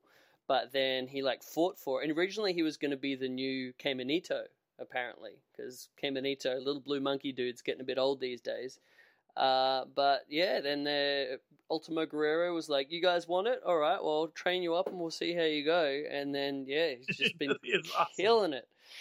Yeah, I, I loved it. It was like I, I got just so excited for the the groundbreakingness of it and just how well they did and yeah, I, I thought it I was just love, awesome. just imagine like being like the wrestling guy. It's like this tiny little guy, like, nah, man, I fucking want to wrestle. It's like, sorry, Yeah. bro, you can't do it. Like, no, bro, I you, you're gonna train me how to fucking wrestle. Yeah, I don't it. I don't want to wear the fucking blue monkey suit, man. I want to wrestle. yeah, well, that's so intense. Like, fucking, hey, bro, okay, let's do this shit. and he's been killing it ever since. I uh, loved it. Um, yeah, then we had the. What do you think of the next match? I thought the next match was awesome as well. The the um, But the trios one, yeah trios title match, I believe it was with uh, the Dinamita brothers of uh, Cuatrero, Forastero, and Sanson, who were like the the, the new generation Dinamitas. It's like back when I was watching. those are we guys all black and white. Yep, yep, yep. Um, and they were against uh, what we have. We had uh, Místico, or the, the current version of Místico. We had um, Caristico, who is the OG Mystico, and then we had Valiente, um, who I think is just incredible. And I I love this match. I thought it was like just absolutely perfect. What did you think? I I had I enjoyed it. I I had a hard time following the story because it's just a bunch of crazy spots and guys getting their shit in. Uh, but I do fucking love that one weird monkey flip combination. Like uh, Oh, how it's impressive like a was that? pad spot Yeah. move. I don't. Yeah, Where he like does like a monkey flip to his own partner and then just Yeah. gets so much Turns air into and a cannonball. Yeah, just like the most badass cannonball to the other dude in the corner I've ever seen. I think uh, the ugly ducklings do something similar, but I think he like uses his feet, like and launches them off. You know, the three ugly ducklings. Yeah, yeah, Uh, yeah. yeah, yeah, Yeah, from like Black Label and stuff. yeah, yeah. Yeah, yeah. I uh, yeah. So I was a big fan of this match. I I really enjoy the two out of three falls nature of the CMLL matches. Like.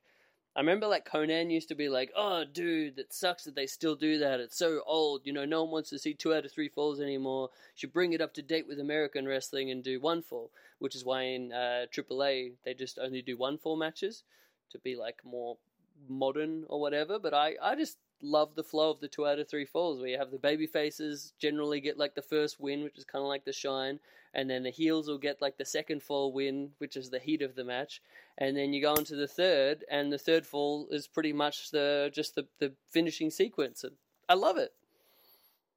You know what? Uh, I could go either way. I think the only thing that becomes cliche about the three falls is that it usually goes that way. I think that's why people get disappointed. Like they assume it's going to go that way. But if you're just into it for a fun story time, then who cares? Like what, what the fuck? Hmm. I mean, you can change it up. Obviously, sometimes you see the heels get the first win, and then the babyface will get the second win, and then you go into that. Or, or occasionally, you'll even see like two falls straight. So it's Yeah, not what I like they do the I- exact same story all the time. But I, I, I like it. To me, the whole reason I like CMLL really is because it's like it feels like authentic lucha libre. Like you get the awesome, like wacky llave style, like mat wrestling when at like the start of the fall, and then just like the the classic Rudo beatdowns and the just some of the best flyers in the business. Full stop today. Um, like even like Valiente, you look at his body type. He looks like a fucking stocky power lifter. And then some of the crazy dives and shit that he was pulling off in this match were just impressive as all hell. And he's got to be like in That's his late exactly what I want to say to you. That the guy is thick as fuck. He even he's you know uh Ricky Banderas. That guy is a fucking thick motherfucker. This guy was even bigger than that dude, and he's Yeah. doing crazy lucha spots. Yeah, they, they're really impressive. Yeah, I think like Valiente was one of my first favorites when I started watching CMLL. So that shows you like how long he's been doing it at such a high level, and he's still kicking ass. I love it. Um, and then yeah, the the main event that I know you got a bit of a, a kick out of. Please explain this to our listeners at home. Okay, so we have a cage match where the, the guys come in periodically, but at the same time, the point of the match is to get out. Like the, you come down, and then you have to escape. and the other guy, and whoever's the last two people in, are fighting, and then the last person loses their hair. Right? Was that what it was? Yep, yep, Yeah. yeah. what the? It's amazing. Yeah, so this this particular kind of match has quite a bit of history in uh, Arena Mexico. They used to do it for like the year end show, and they called it like uh, the the Cage of Hell or, or whatever. Um, and then yeah, this this year they there was a bit of criticism because initially it was built up like it was meant to be Cibernetico and Ultimo Guerrero. They've been building up this feud that was going to be the main event, and people were like, "Wow, Cibernetico is not a very good wrestler, so this is going to be the worst main event in anniversary show history."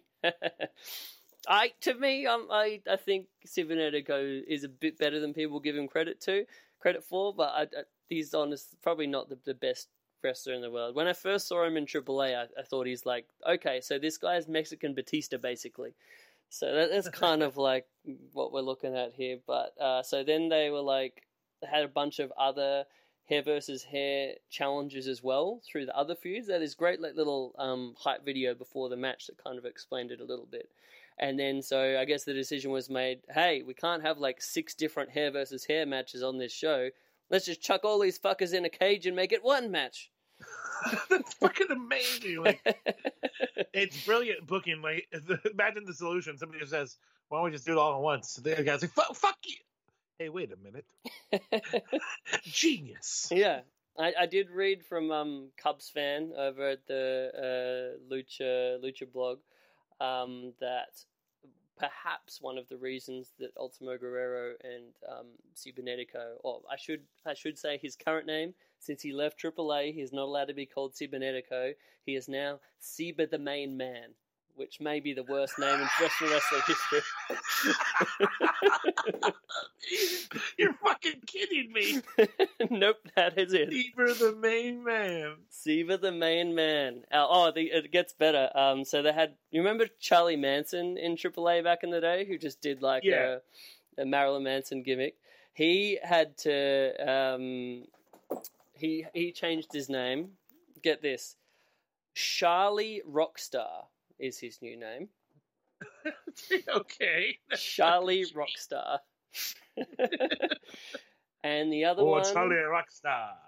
the other one who's part of their little little group of former AAA guys uh, was uh, I think it Zeus. Do you remember Zeus? Wait, no, not Zorro. Zorro, that's it from um, Oh yeah. from AAA. He is now the Chris. Please explain that one to me. I don't know. What? What? Yeah, you, the Chris.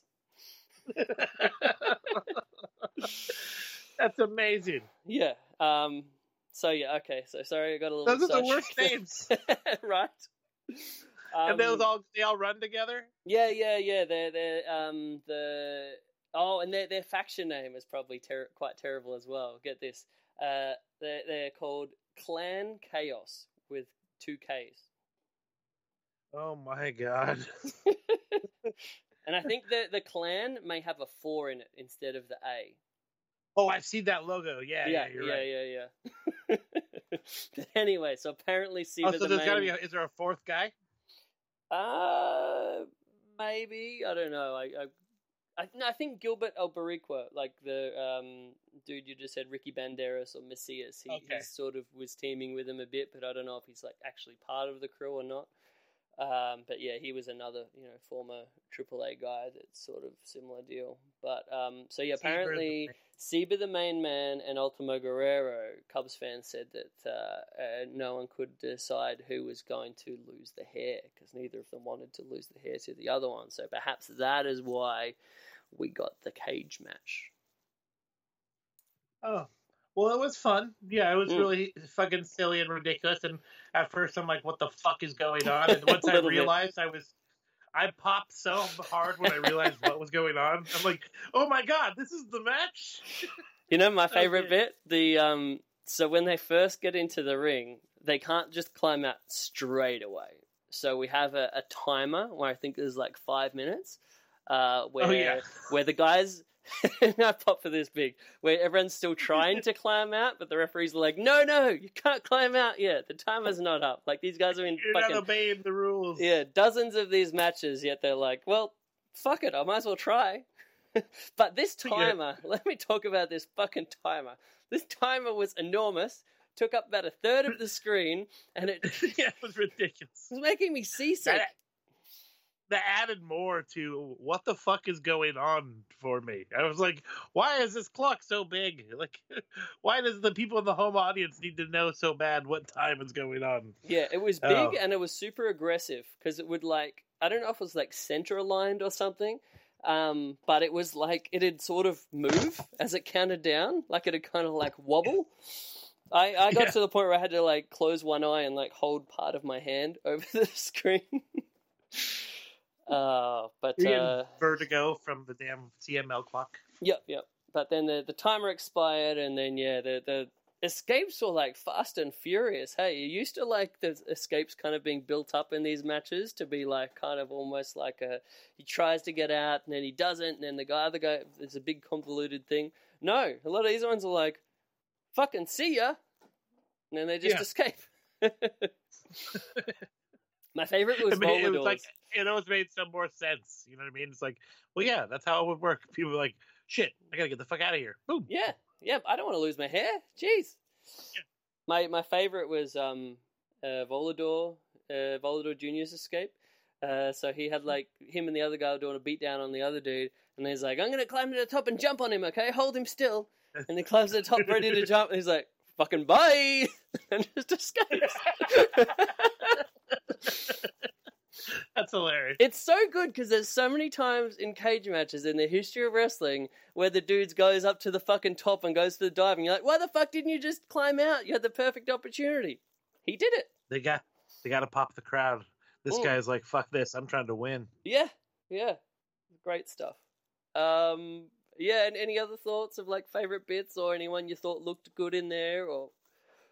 honestly, just uh, the whole time I was just cracking up. I was also my brain was all fucking flustered from the shit that was going on while I was watching it. Yeah. Uh, but yeah, uh, uh, I, I was I was saddened at the end. The guy did not appear to be very happy to get his hair cut. Yeah, so it got down to the final two of Ultimo Guerrero and the man that has probably lost his hair more than anyone in the history of CMLL, Negro Casas. But at the same time, one of the greatest legends in CMLL, you know, like uh, Negro Casas has been fucking amazing for so long, and he's still awesome. Like despite being, what would you say, late fifties, mid fifties, Yeah, somewhere around probably. there. He's in Yeah. great shape, um, and I, I really enjoyed it once it got down to just him and Ultimo Guerrero. How, how about that fucking pop when he went for the the casita pin? Dude, I remember it. I honestly. So like the, the I- Ma- Magistral type of gimmick, and, and that's like Oh. his sort of signature move. And then Ultimo Yeah, yeah. Guerrero kicked out, and the crowd just like fucking went nuts. It was awesome. And then uh, yeah, Ultimo Guerrero eventually uh, got the the big win. He even gave like uh, Negro Casas at like his age a fucking second rope power bomb. So that was pretty. Yeah, that was gnarly. I remember that one. Yeah, yeah, and then um, the the finish was the big uh, Guerrero special, the reverse uh, su- superplex off the off the top, and uh, he got the one, two, three, and yeah, uh, Negro Casas yet again lost his hair. At this point, I think it's just like his summer trim. you know, like Yeah, he, he just has it happen. Yeah. And I was planning on cutting my hair anyway. We might as well book it, you know? yeah, yeah. I'm Make some assuming money off this shit. I'm assuming he doesn't require the biggest payoff in the history of the world to lose his hair at this point. He's like, ah, yeah, you know, a couple hundred bucks, it'll be fine. Or he still does, but he, like, you know, he plans to do it anyway, so he figured, might as well, man. Yeah, $600,000. got, got, got a car payment, got Yeah. stuff, yeah. Wigs aren't cheap. I'm still embarrassed about having short hair. I wear wigs. Yeah, yeah.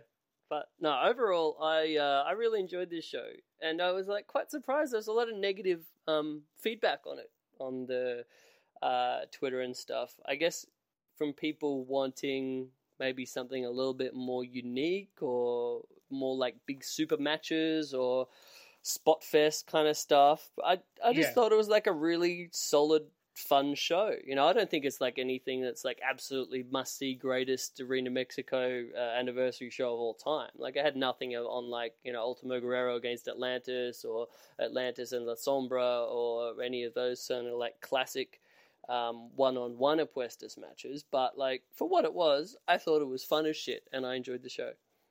I did as well. And actually, before we move on, Mhm. I, I want to touch base on one of the uh, AAA shows that I watched while we were in Tijuana. Uh, I think it Oh. was their main. Was that Triplemanía that we wa- or I watched with fucking uh, Dr. Wagner and Blue Demon? Yeah, yeah, yeah, with a hammer. Okay.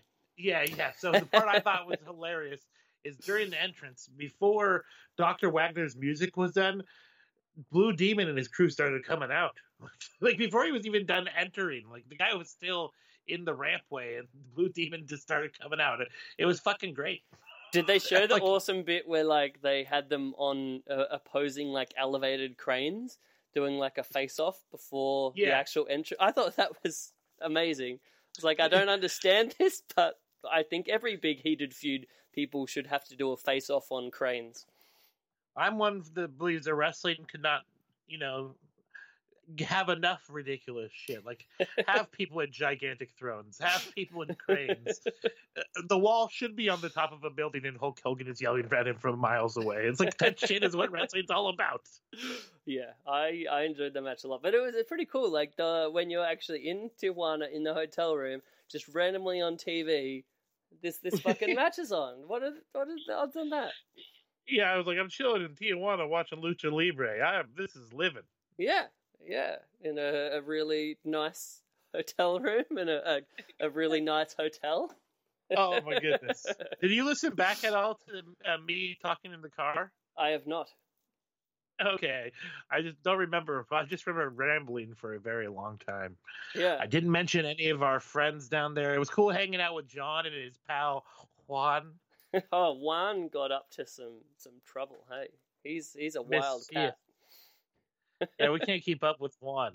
We Even we really. I hope one of these days we're going to get Juan on this show and we can hear a little bit about his exploits. I feel like that'd be fun. Indeed.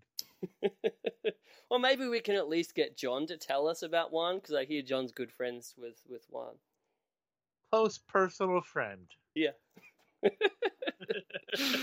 oh man. Uh, but yeah, the when we were recording, the big thing I remember is the the impending doom that I was feeling of like how close this was going to be for us to get to the actual show on time. With us like Yeah. hauling ass back from Tijuana to try to make it to the final night of Bola without missing the first match. And John actually at one point fucked up with the directions and went on the wrong way. I think he said it was faster. I hope it really was. It'd be weird that the wrong way ended up being faster, but hey, it worked out. I, I didn't even know that. I was I was the one that felt guilty on that one. I thought it was my fault because you you were the one that was like, guys, I don't think we should stop at this Ballast Point Brewery. Like this is going to be pretty tight. And then John and I are like, no, let's fucking do it. it was a, yeah, but when we ended up vote. going on the road, he he he missed our ex- or he went on an exit we didn't need to at one point because the fucking traffic. He was was you know he was busy doing his thing, trying to take care of shit for us, and he missed one road. We ended up getting there because I think because of our plans changed, it probably did become. A, a quicker way to go and worked out in the long run, but yeah, guys, I thought it was a strategic shortcut, but yeah, it, it worked out perfectly. Like it couldn't no, have no. worked out he's better. like hey? he's like oh he's like oh shit, uh, I went the wrong way. But hey, guys, look, it, it's faster. And I'm like, all right, sweet. Yeah, we had we had the- someone watching out for us on our shoulder to get us to that show on time. I was saying at the time it felt very much like uh, like the Hangover in getting to the Yeah. the wedding. We like we literally booked a place to park the car while we are going through traffic, so that was pretty fucking awesome. And uh, we and it up was like a block away from the venue. That worked out Ah. really well. all worked out. We literally sat down after smoking our joint right as the show was beginning. It was stupendous, stupendous. Yeah, it, it could not have worked out better. Uh, so I was I was so happy with that. And then yeah, we, we get to this. I think there was more just relief to me when we were like there. It's like I can't believe we're on here, we're on time. This is amazing. Yeah. Rather than excitement that we're there for night three of Battle of Los Angeles, it's just relief. But uh, dude, what were your memories of the show and your memories of how you personally felt through the show? uh, I started off very exhausted, I, but super excited and kind of overheated because I didn't. I was running since we fucking got up, basically walking through that line the entire time. My Mhm. body was all worked up because I thought we were going to be late. Then we went to Ballast Point and chugged some beer and got back in the car. I thought we were going to be late. So I was on edge. The relief, once the relief settled in, I started to enjoy the show more. But I was Mhm. really overheated at first. Yeah. Um, but, damn it, the dogs unplugged me again. One second. while while Jeremy's unplugged, I wanted to uh, make sure to uh, before we get to the, the I mean we're at the PWG Bola part, but I want to make sure to give crazy thanks to uh, John, who was just an incredible guide for our time in Tijuana.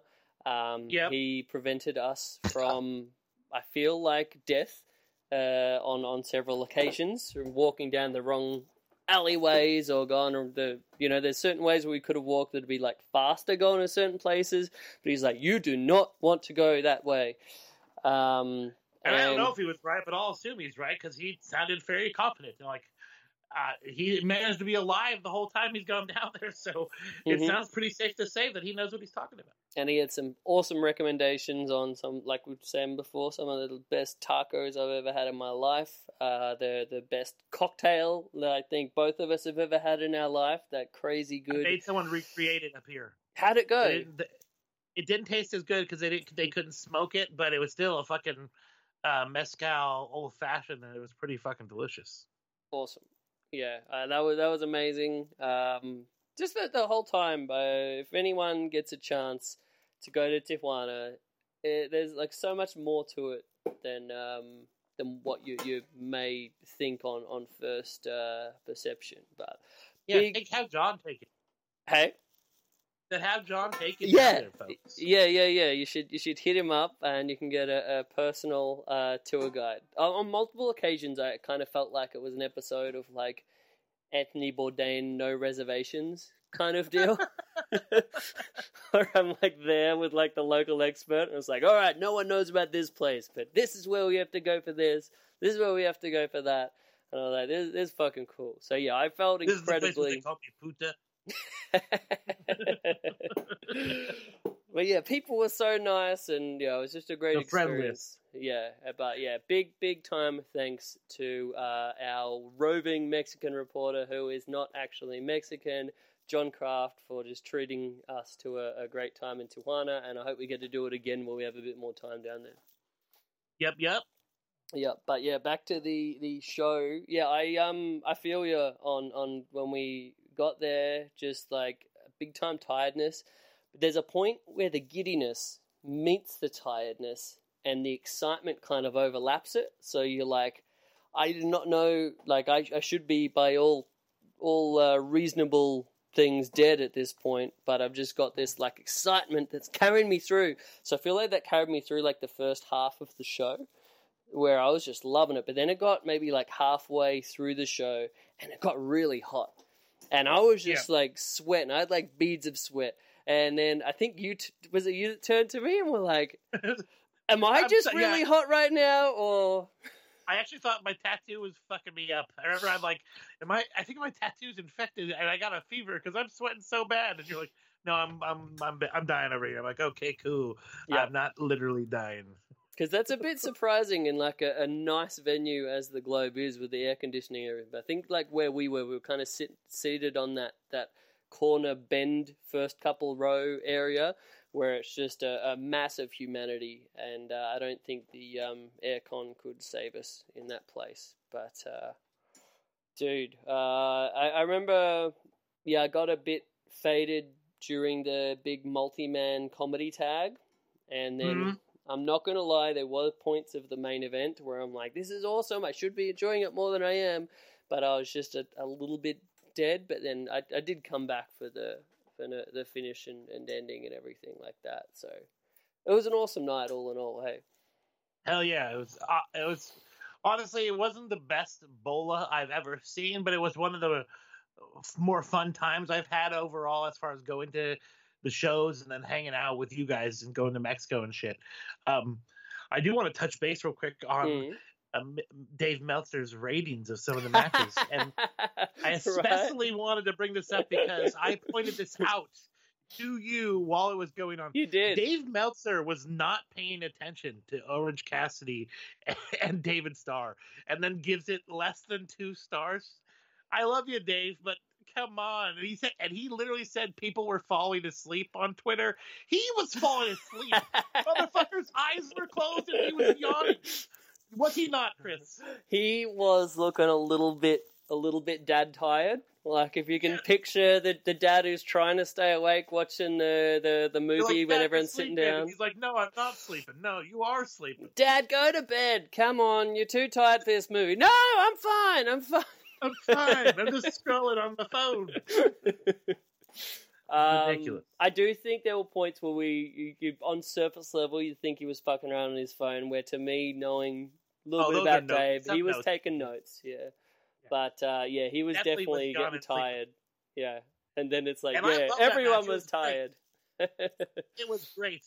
yeah, it was like a I love a good comedy match where they're like it's telling a good story. Like they then they, they actually got into the shit. And it was really similar to the match that we talked about before at Beyond. Yeah. But these people hadn't seen that shit. exactly. So it was great. and that's exactly Yeah. what it should have been. Hey, but you know my my favorite, perhaps my favorite match of the entire weekend that Dave totally snubbed Hmm. the uh, uh the kids match. Oh yeah, that was great. What did he give it? I forgot I missed that. Uh, let me bring it up right now. Actually, I've got it here.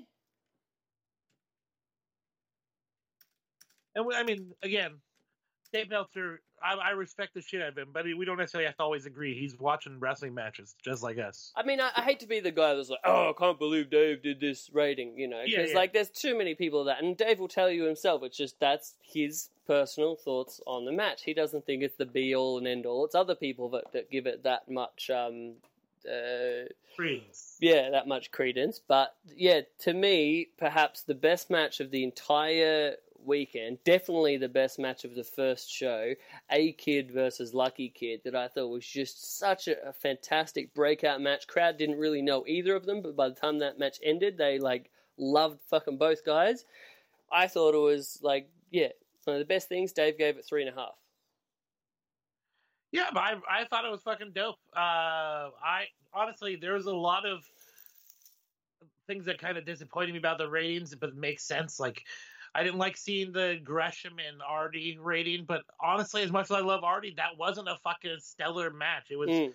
a pretty good passable match, but nothing where you're like, oh shit, did you see that shit? You know what I mean? Yeah, you yeah. wouldn't tell anybody they need to go back and watch that. And I love Artie. I, hate to say it, And I- like, but he, he probably did have the, the least impressive debut of all of the guys that were having their big coming out party, right? yeah, yeah, but then he came back in the ten man and was Yes. fucking stole the show on that one spot. You know what I mean? Yeah, yeah, definitely. I mean, eh, I, I did like Dave properly put over how good Jeff Cobb and uh, Daisuke Sekimoto was. Like, I fucking loved that match uh, so much. But I, I think sometimes it's just certain, you know, people like certain flavors of wrestling over others. And Dave's is like your, your work rate spot fest that has like a, a good intensity to it is, I think, kind of his cup of tea, really. But anyway. uh, Another match I have to celebrate is fucking Jeff and uh, Brody versus Gresham and Daisuke. I think I talked about it before. Yeah, but yeah, night two. Damn, that was good. what a great match overall. The comedy was stellar and w- standout performance for Brody King. Actually, I put it over on Twitter, and all of a sudden the dude followed me. Apparently, the guy likes compliments. That's cool. Cool. Look Uh, at that. Hey, dog, get down. The dog's in the cat bed right now. Hang on a second. dog, get the fuck down from there. Yeah. Hudson, kick his ass. all right. So, Uh, yeah, Brody against Caveman Ugg as well. I thought was was Oh. really, really, really bloody good. I, I definitely think we'll see Caveman Ugg back in PWG. Um, yeah, I think he'll be one of those guys that becomes like a standout for a while. if they uh, can keep him, if if he, it doesn't cost too much to get him over there. That they did it with Jonah, like you said. Yeah, yeah. Then they did it with um, Brooksy. They did it with Yeah. Robbie. In- that's an interesting name I haven't heard pop up in a little while. Brooksy. What's going on there? Yeah, what happened, to Adam? Yeah, He, I, I heard What? he was like everyone was like talking about whether he was going to be signed by MLW, whether he was going to be signed by ROH. Um, he was up here for whack, and then all of a sudden gone. heard there was talk of him getting a WWE contract as well, which wouldn't surprise me. And then I don't know, maybe he's kind of in limbo from that. You know how guys kind of like have to keep those sometimes those signing news a bit close to their chest, and he is waiting for medicals or something. I don't know. Oh, he'd be a guy I'd love Hmm. to see pop up in uh, all elite wrestling. I think he'd do great. We'll have to stay tuned. Oh, all elite wrestling, huh? Mm. Pretty good show. Yeah. Well, let, let's finish this. I wanted to lastly bring. I, I almost forgot about this, uh, but this was one that Dave really raved about on night three. How bloody good was uh, Bandito and Dragon Lee? eh, I seen better. No, it was fucking amazing. Fucking. Probably like, maybe the best lucha match I've ever seen in person, like live in my life. It was just one of those blowaway things where you're like, I feel lucky to be here right now. That happens a lot of Bowl, honestly. Like Yeah. you, you sit back after the match, you're like, wow, I only a select few got to experience this live and in person, and it's fucking amazing. Yeah. Yeah, that that was a really great match. Also, special mention. Uh, also, the quarter round, quarterfinals, night three, that um, Gresham against A Kid match. I loved that too. Great technical um, match and, and work of over the knee of uh, Gresham on A Kid, and that the win where he just kept like ramming that knee into the mat over and over ground, again yeah. he tapped out. I thought that was a fantastic finish. Yeah, that's my kind of shit right there. Yeah. Uh, Um, I have a question for you. Yeah, go. What did you think? Uh, did you think that the finals would actually end up shaking out the way it did? Like, did you suspect those three guys, or I mean, I think everyone assumed Bandito, and the Mhm. story they kind of set up for David Starr was clear it was going to be David Starr. But Yep. did you think Gresham was going to be that third guy? I didn't, but I couldn't have been more pleasantly surprised by it because I'm such a Gresham fan, and to me, he's a guy that belongs in the main event.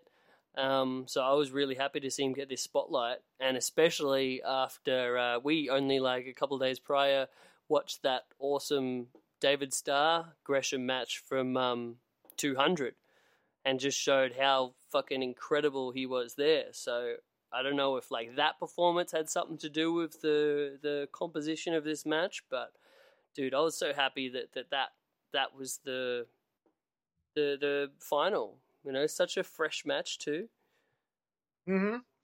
And I, I was so glad that my not so fresh shirt was my Jonathan Gresham shirt, so I got to represent it for him for the show. Do you care to share with our listeners how long you're wearing that shirt? Uh, over 24 hours. So that, I can definitely say that. By the end of it, I was wearing it from uh, around 8 a.m. one day until I think around 11 o'clock the following day. So, yeah, I didn't smell too bad, did I? You were right by me. no, I was I was amazed. You were like, dude, I, I need to get a check. Like, and I was, you know, because because we want to make sure none of us are that guy at a wrestling show. Everyone's like, fuck me, I'm sitting next to this smelly fuck.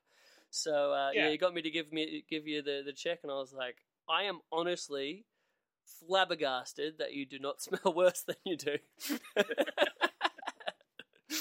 Uh, but yeah, I was, I was, it blew my mind that, that we went to Tijuana. Uh, John has his bag. I have my bag. We're like, "Where's your bag?" You're like, "I'm just going as I am." Like, fucking Yeah. what?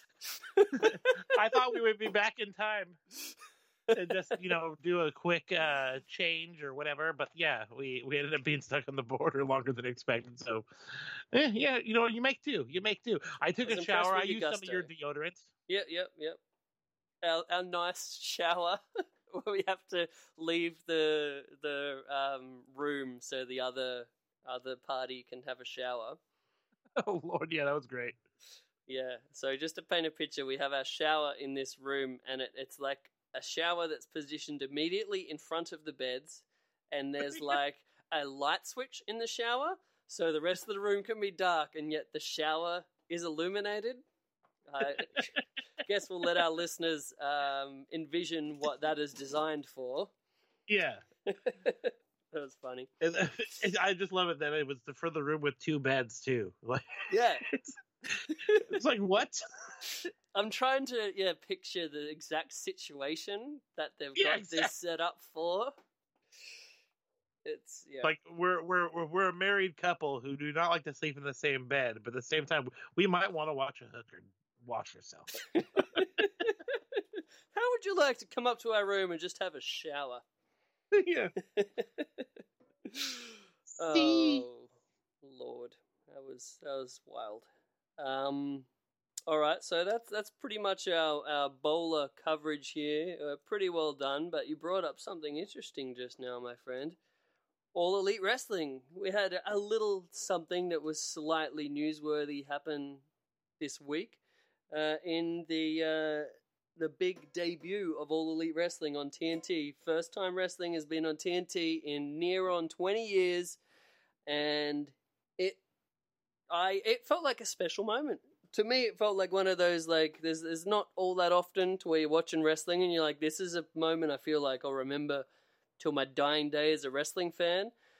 But watching like just the, the open with like Tony Schiavone and uh, Jim Ross and Excalibur, and especially Tony, since he did like the sign off of like the last episode of, of WCW.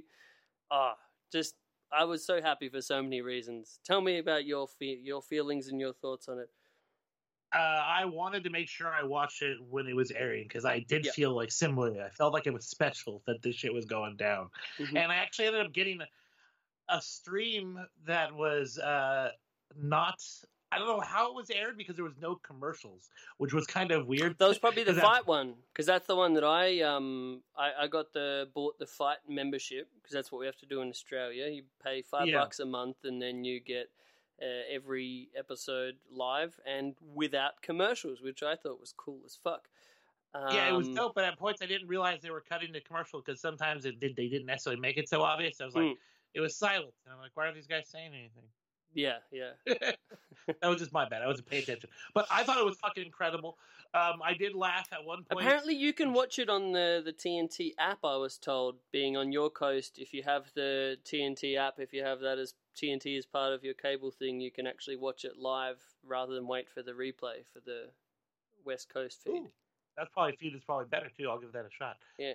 Um, but I love the part where Jim Ross and Tony for a while, like a few minutes, uh, not too long, but they started reminiscing about WCW. Yeah, And then all of a sudden, the Excalibur, Excalibur cut back in, like actually calling the match that was going on, not referring to what they said at all. It was pretty great. Like, let's get back on track, fellas. yeah, and I think that's the magic of that commentary team. That's what I think makes it work. I love them as a team. Like I think um, Excalibur is, is very key to being there to, to bring it back to the current day and the current product and calling the fucking moves like their actual names and, and knowing the style and the history of PWG and all that stuff.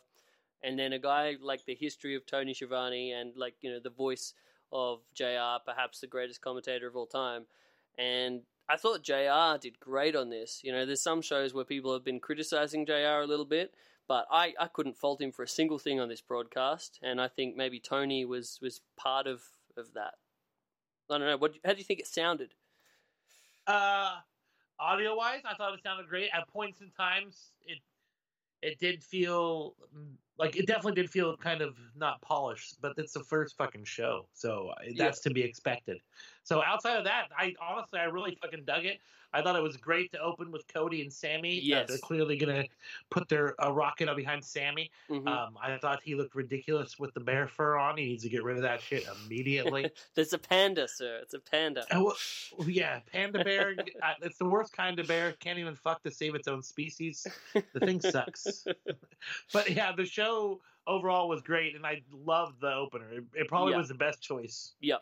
I think it was the, the perfect match to open it with, both because it, it made Cody come across like a complete fucking superstar in every way, um, but it also really made um, it, it made Sammy Guevara. Yeah, he looked fucking dope as hell.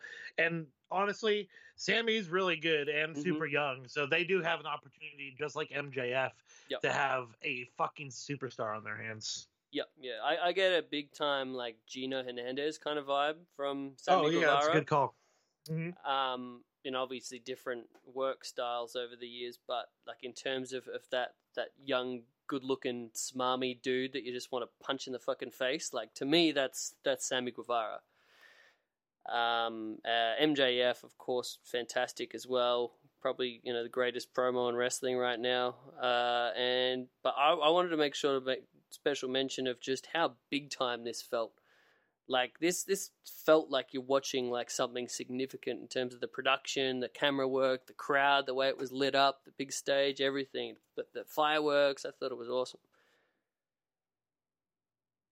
Uh, the one thing that I thought was fucking awesome uh, was oh, hang on a second. God damn it, Alicia! he's distracting me. I had a thought, and Alicia asked me to look at a fucking menu. What were you saying a second ago? uh, just how, how, how big time it looked and how big time it looked and felt oh yeah, there you go. Uh, it and the room looked full, but some people on the internet they like started posting pictures of like before the show time. They're like thirty minutes before the show, and this what looks like. I'm kind of nervous. I'm like, you guys, people have to get in and sit down. What the fuck is wrong with you? yeah also Sorry, like you know that it's like a sold out show. I mean, scalpers are going to fucking do what scalpers do. If like scalpers buy some tickets and they can't unload those tickets, that's not on the fucking promotion. That's like on these incompetent scalpers. So if there are empty seats that are bought and paid for, the fuck are you complaining about? You know, I don't get it. Uh, I think uh, there were definitely the feeling on Twitter that night of a lot of people that really just wanted to see AEW fail in any way that uh, was was possible, or try to criticize anything that was possibly uh, criticizable to uh, make a great Conanism Hell right yeah. there. um, but I mean, it, it was you know, vice versa. Yeah, yeah.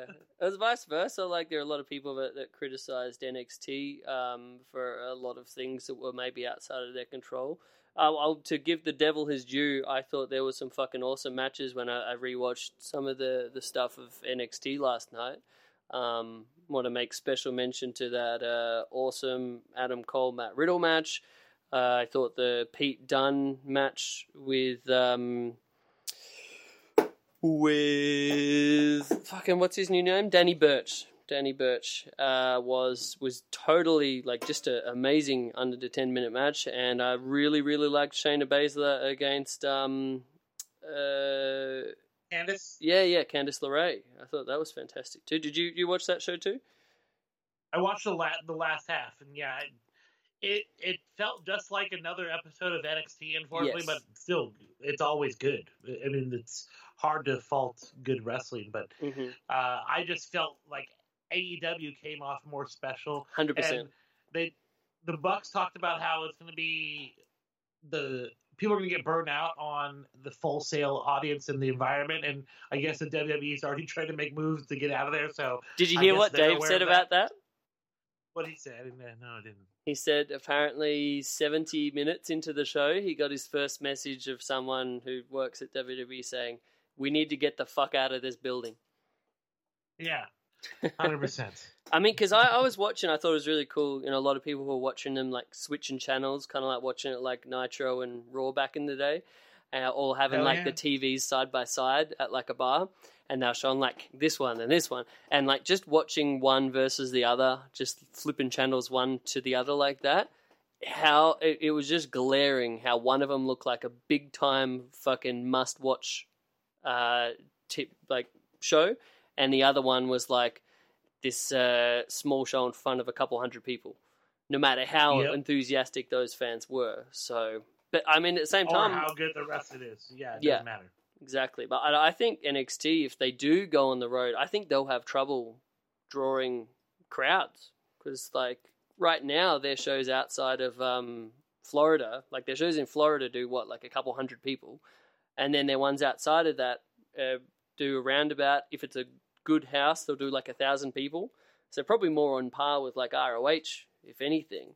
So I'm I'm questioning the logic of if they were to um, take it on the road of how they would do it the at the box office. What do you think? No, you're probably right.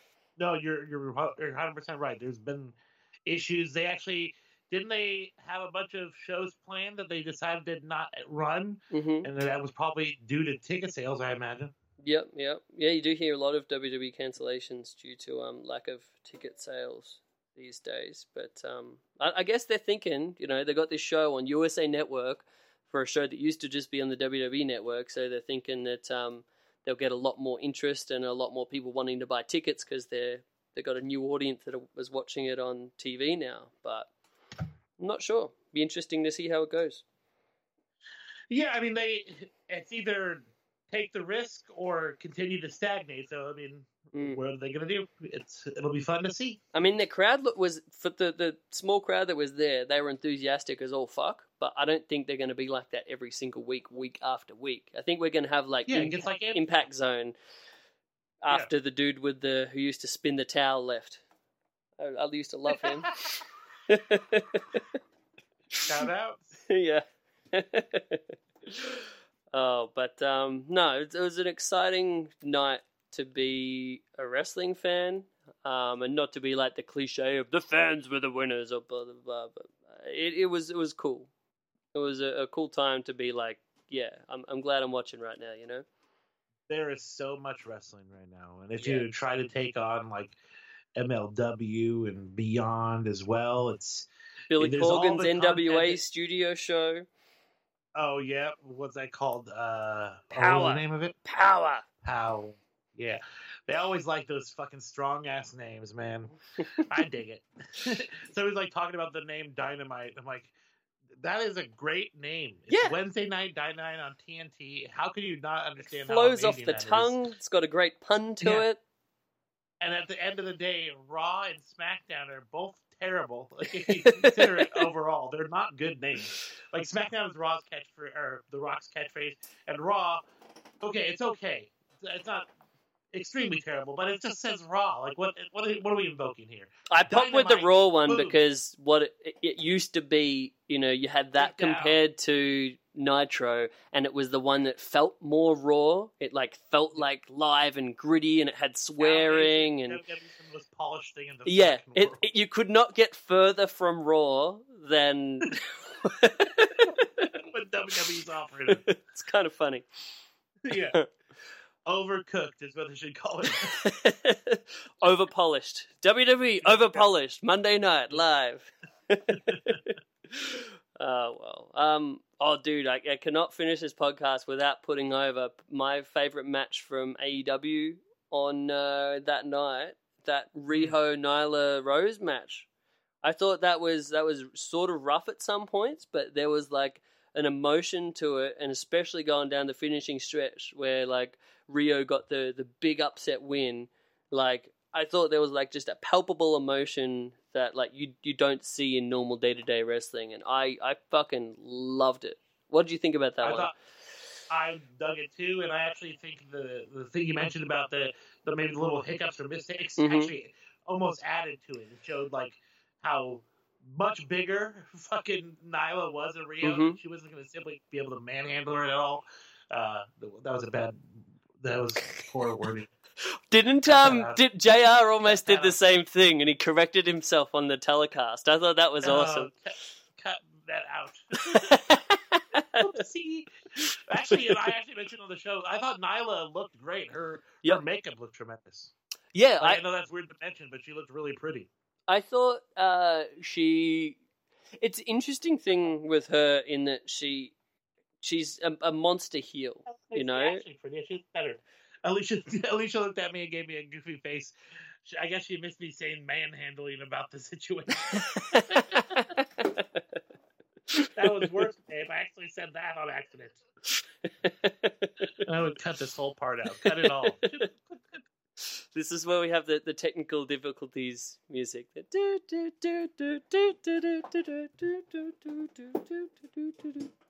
Um, but uh, no, we, we know what you meant. We know what you meant. There was there was no ill will there. The way, the way you said it, Alicia, was wrong. I didn't say she actually looked great. I said she looked great. I didn't say actually. You threw that in there. we'll play it back. There's audio recorded. We'll figure out. The whole Yeah. the whole show is being now me and Alicia arguing. this, this is... Cut it out. All right, let's continue. no, I, I love this, and I, I, was saying I think there's an interesting thing with Nyla in that she's she's meant to be like the, the monster heel, but at the same time there's like a, a conscious conscious effort to make her like feminine and to present her in a, a feminine, likable way, and where I'm I'm like it, it's more the likable side of it. Like I don't give a, a fuck, you know, you, you can still be like a feminine monster, like that's a thing but like the the idea to where they're, they're trying like some of do you see some of those hype videos on like the road 2 where they had Nyla talking about how the hard life she's had and and being a, a trans woman and all this stuff it's like if you're a monster babyface in her still. yeah, if you're a monster heel, like I, I don't get the idea of that. It's the same thing they did with like Brandi, where they had that like build big build up with like her failed uh, ice skating career, and how she'd always lose the big one. You got so much sympathy for her, and then she comes out just as like a total two dimensional heel on um, Fyter Fest or whatever it was, where she had um, Kong come in and, and cheat and help her out. Like, yeah. They I- both ways with this one, offering sympathy, but also making them look like a dickhead. Yeah, and I know there was a thing like Cody has been quoted as saying is like the uh, wrestling isn't just a two-dimensional black and white thing. We have you know complicated characters. It's not necessarily heel face and blah blah blah. And I get character depth, but when it like comes to being a confusing way on the fans' part to like how am I meant to respond here? Am I meant to clap or boo? I don't fucking know what I'm meant to do.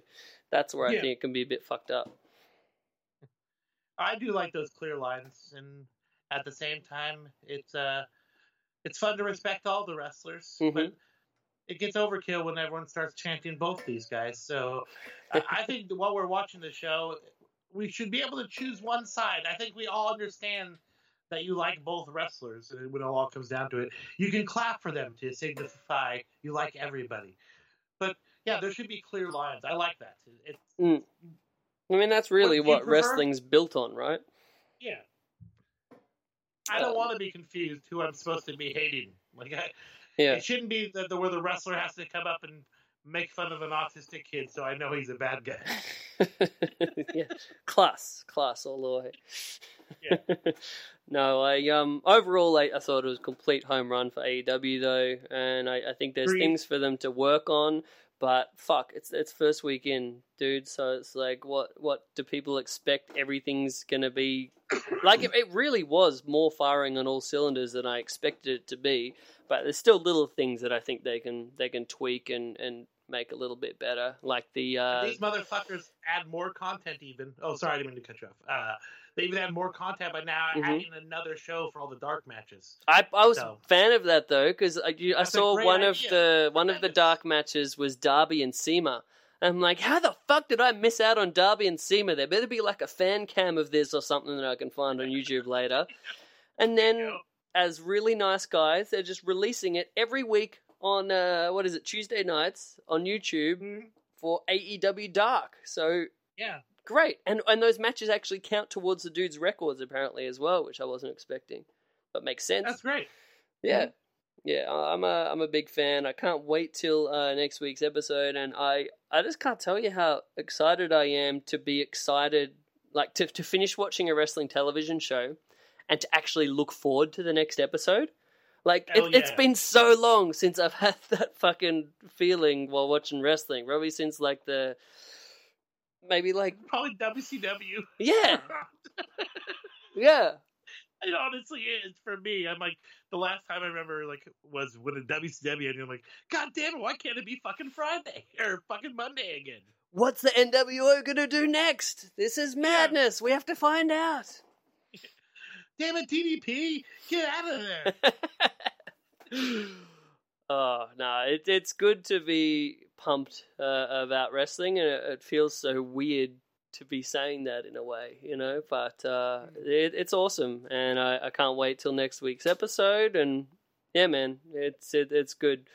Um, I didn't watch SmackDown. Did you?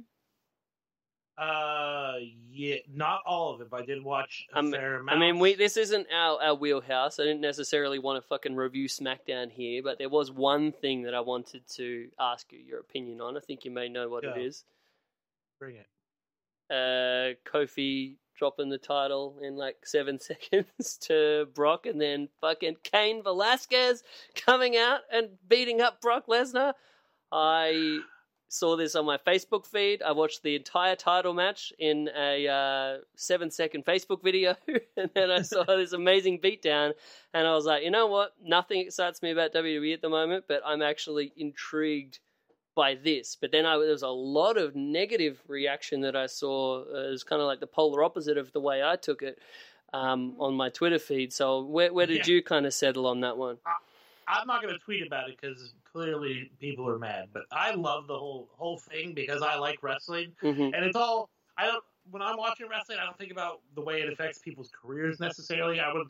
I'm thinking about how entertaining the moment is, and that sometimes it's hot shotting shit. Unfortunately, like you know, all of a sudden Brock has his title and Cain is coming after it, and they're going to Saudi Arabia. I. I thought the way they booked it was Cody Kofi was dumb and went for a kick Mm. that he shouldn't have right out the gate, which is smart. Like for Brock to just fucking grab him and then drop him. Yeah. I, people were mad that Kofi got dropped off of, after one uh, F5, and Seth was able to eat a bunch of them and then still win. I I don't know. I don't feel like it's a total burial. I think Kofi No. had a, a pretty good run with the title, right? Yeah, yeah, yeah. He got a way longer run than I was expecting him to. Um, and to me, it, it's almost like that uh, thing in um, in in UFC. You know, you can get a flash knockout, and it doesn't necessarily mean that the guy is an incompetent as a fighter. He just got fucking caught. You know, I think that that kind of stuff can happen, and it should happen In from time to time. burials. Yeah, It's a burial. You buried the guy. they totally jumped him out. He squashed him. Shut the fuck up. Enjoy the show, Booker Kid. Yeah. Your name is. Yeah, no, I um, I'm intrigued. I'll say that because uh, I I think Cain can be a big time star. He has like a, a raw kind of like baby face, kind of like from like not a polished baby face, but he's got like some sort of charisma there, to where it's like that kind of charisma. yeah, yeah, yeah, yeah, soft That's what somebody spoken badass Mexican Mexican Walter. I uh, personally, I think some people are, are annoyed that they're presenting Cain as like you know punch kick guy versus punch kick guy, but I Mhm. think they're just do, they're gonna do that, and then he's gonna wow these motherfuckers with some lucha Mhm. bits, you know. Oh, hang on, hang- we're back. We're back. Uh, What happened? Uh, no, no, no. We had the um, the the closing out music uh, coming up, so I, I paused the show, uh, pushed that out, and yeah, we're, we're here to, to finish things up. Uh, sorry to finish off your, your thought about punch kick guy versus punch kick guy. Uh, oh, I'm just saying that the people are going to be. I think that what they're doing is setting people up to be shocked because probably a lot of people don't know that Cain Velasquez. Not only is he an MMA guy, he has been training in wrestling and one style of lucha libre. Mm. So I think they're gonna they're basically setting up to shock people when he busts that shit out. But unfortunately, Yeah. I won't be seeing this match because I'm not gonna watch anything in Saudi Arabia. So yeah, tough titties, Jeremy. yeah, I'll probably be the same, in, unless I'm like last time, where I'm like, I'm not watching anything, but I'm not going to miss out on Undertaker versus fucking Goldberg. like a piece of shit. Uh, but I don't know. Well, we'll see. But yeah, I was slightly dubious of like, really, they hit this cool big time angle uh, only for the match to be taking place on this show that a lot of people are not going to watch. I feel like it's a waste. Fucking annoying. I don't know. I guess uh, that's where the money's at, right? And then I heard Yeah. uh, it sounds like Cain hasn't even signed a long term deal yet, which is very unlike. WWE. And then they had Tyson Fury jump over the fucking rail. Like, what is going on? I do you think this is Bischoff? You think this is like signs of what Bischoff's like? Oh, we have to change shit up. We can do shit differently. We need stuff that's going to interest big people. Celebrity contracts. Yeah, that is that. Holy shit! That has Bischoff's handwriting all over it. Yeah. Well, I mean, I'm not going to say I'm not intrigued. So, yeah. Oh, agreed. Inter- interesting. We'll uh, see how it goes. But uh, yeah, let's uh, let's shut this baby down.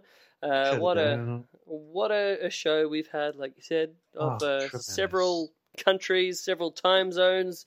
Uh, yeah, I'm um, to, to The, finish the one off thing this I want trip. to say before we Mhm. close up is this show would have dropped on Wednesday, but we were trying to record with John, and then we were trying to record with John last night, and then we put it off today because you know John, and then John couldn't record. John, what do you do? You're enjoying life. That's what John's doing. You son of a bitch.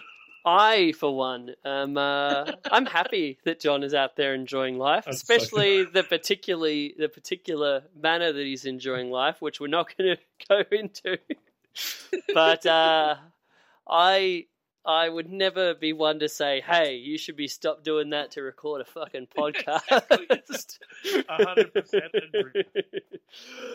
oh boy! All right. But uh, uh, thank you, John. Thank you, everybody that uh, we we got to meet on this this bowler weekend, and thank you most of all to you, my friend, for continuing this What's ship John on. Crass- What's John Crass' uh, Twitter handle so we can tell people to go follow him?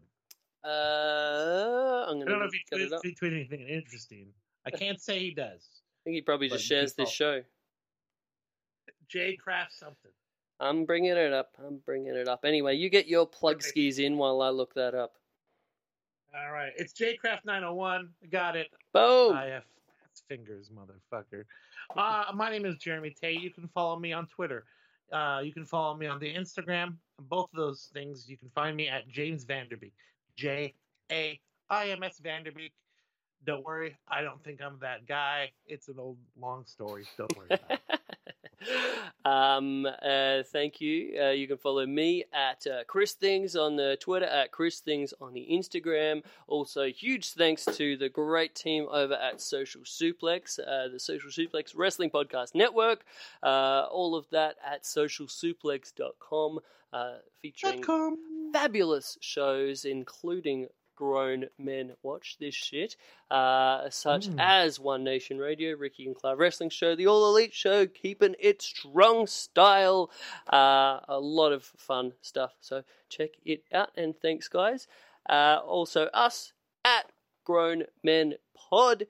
Uh, and uh, yeah, thanks to all of you who listen through this mess week to week. We appreciate it. Thanks. and Thanks. get swifty, ladies and germs. There we go. Done. Oh.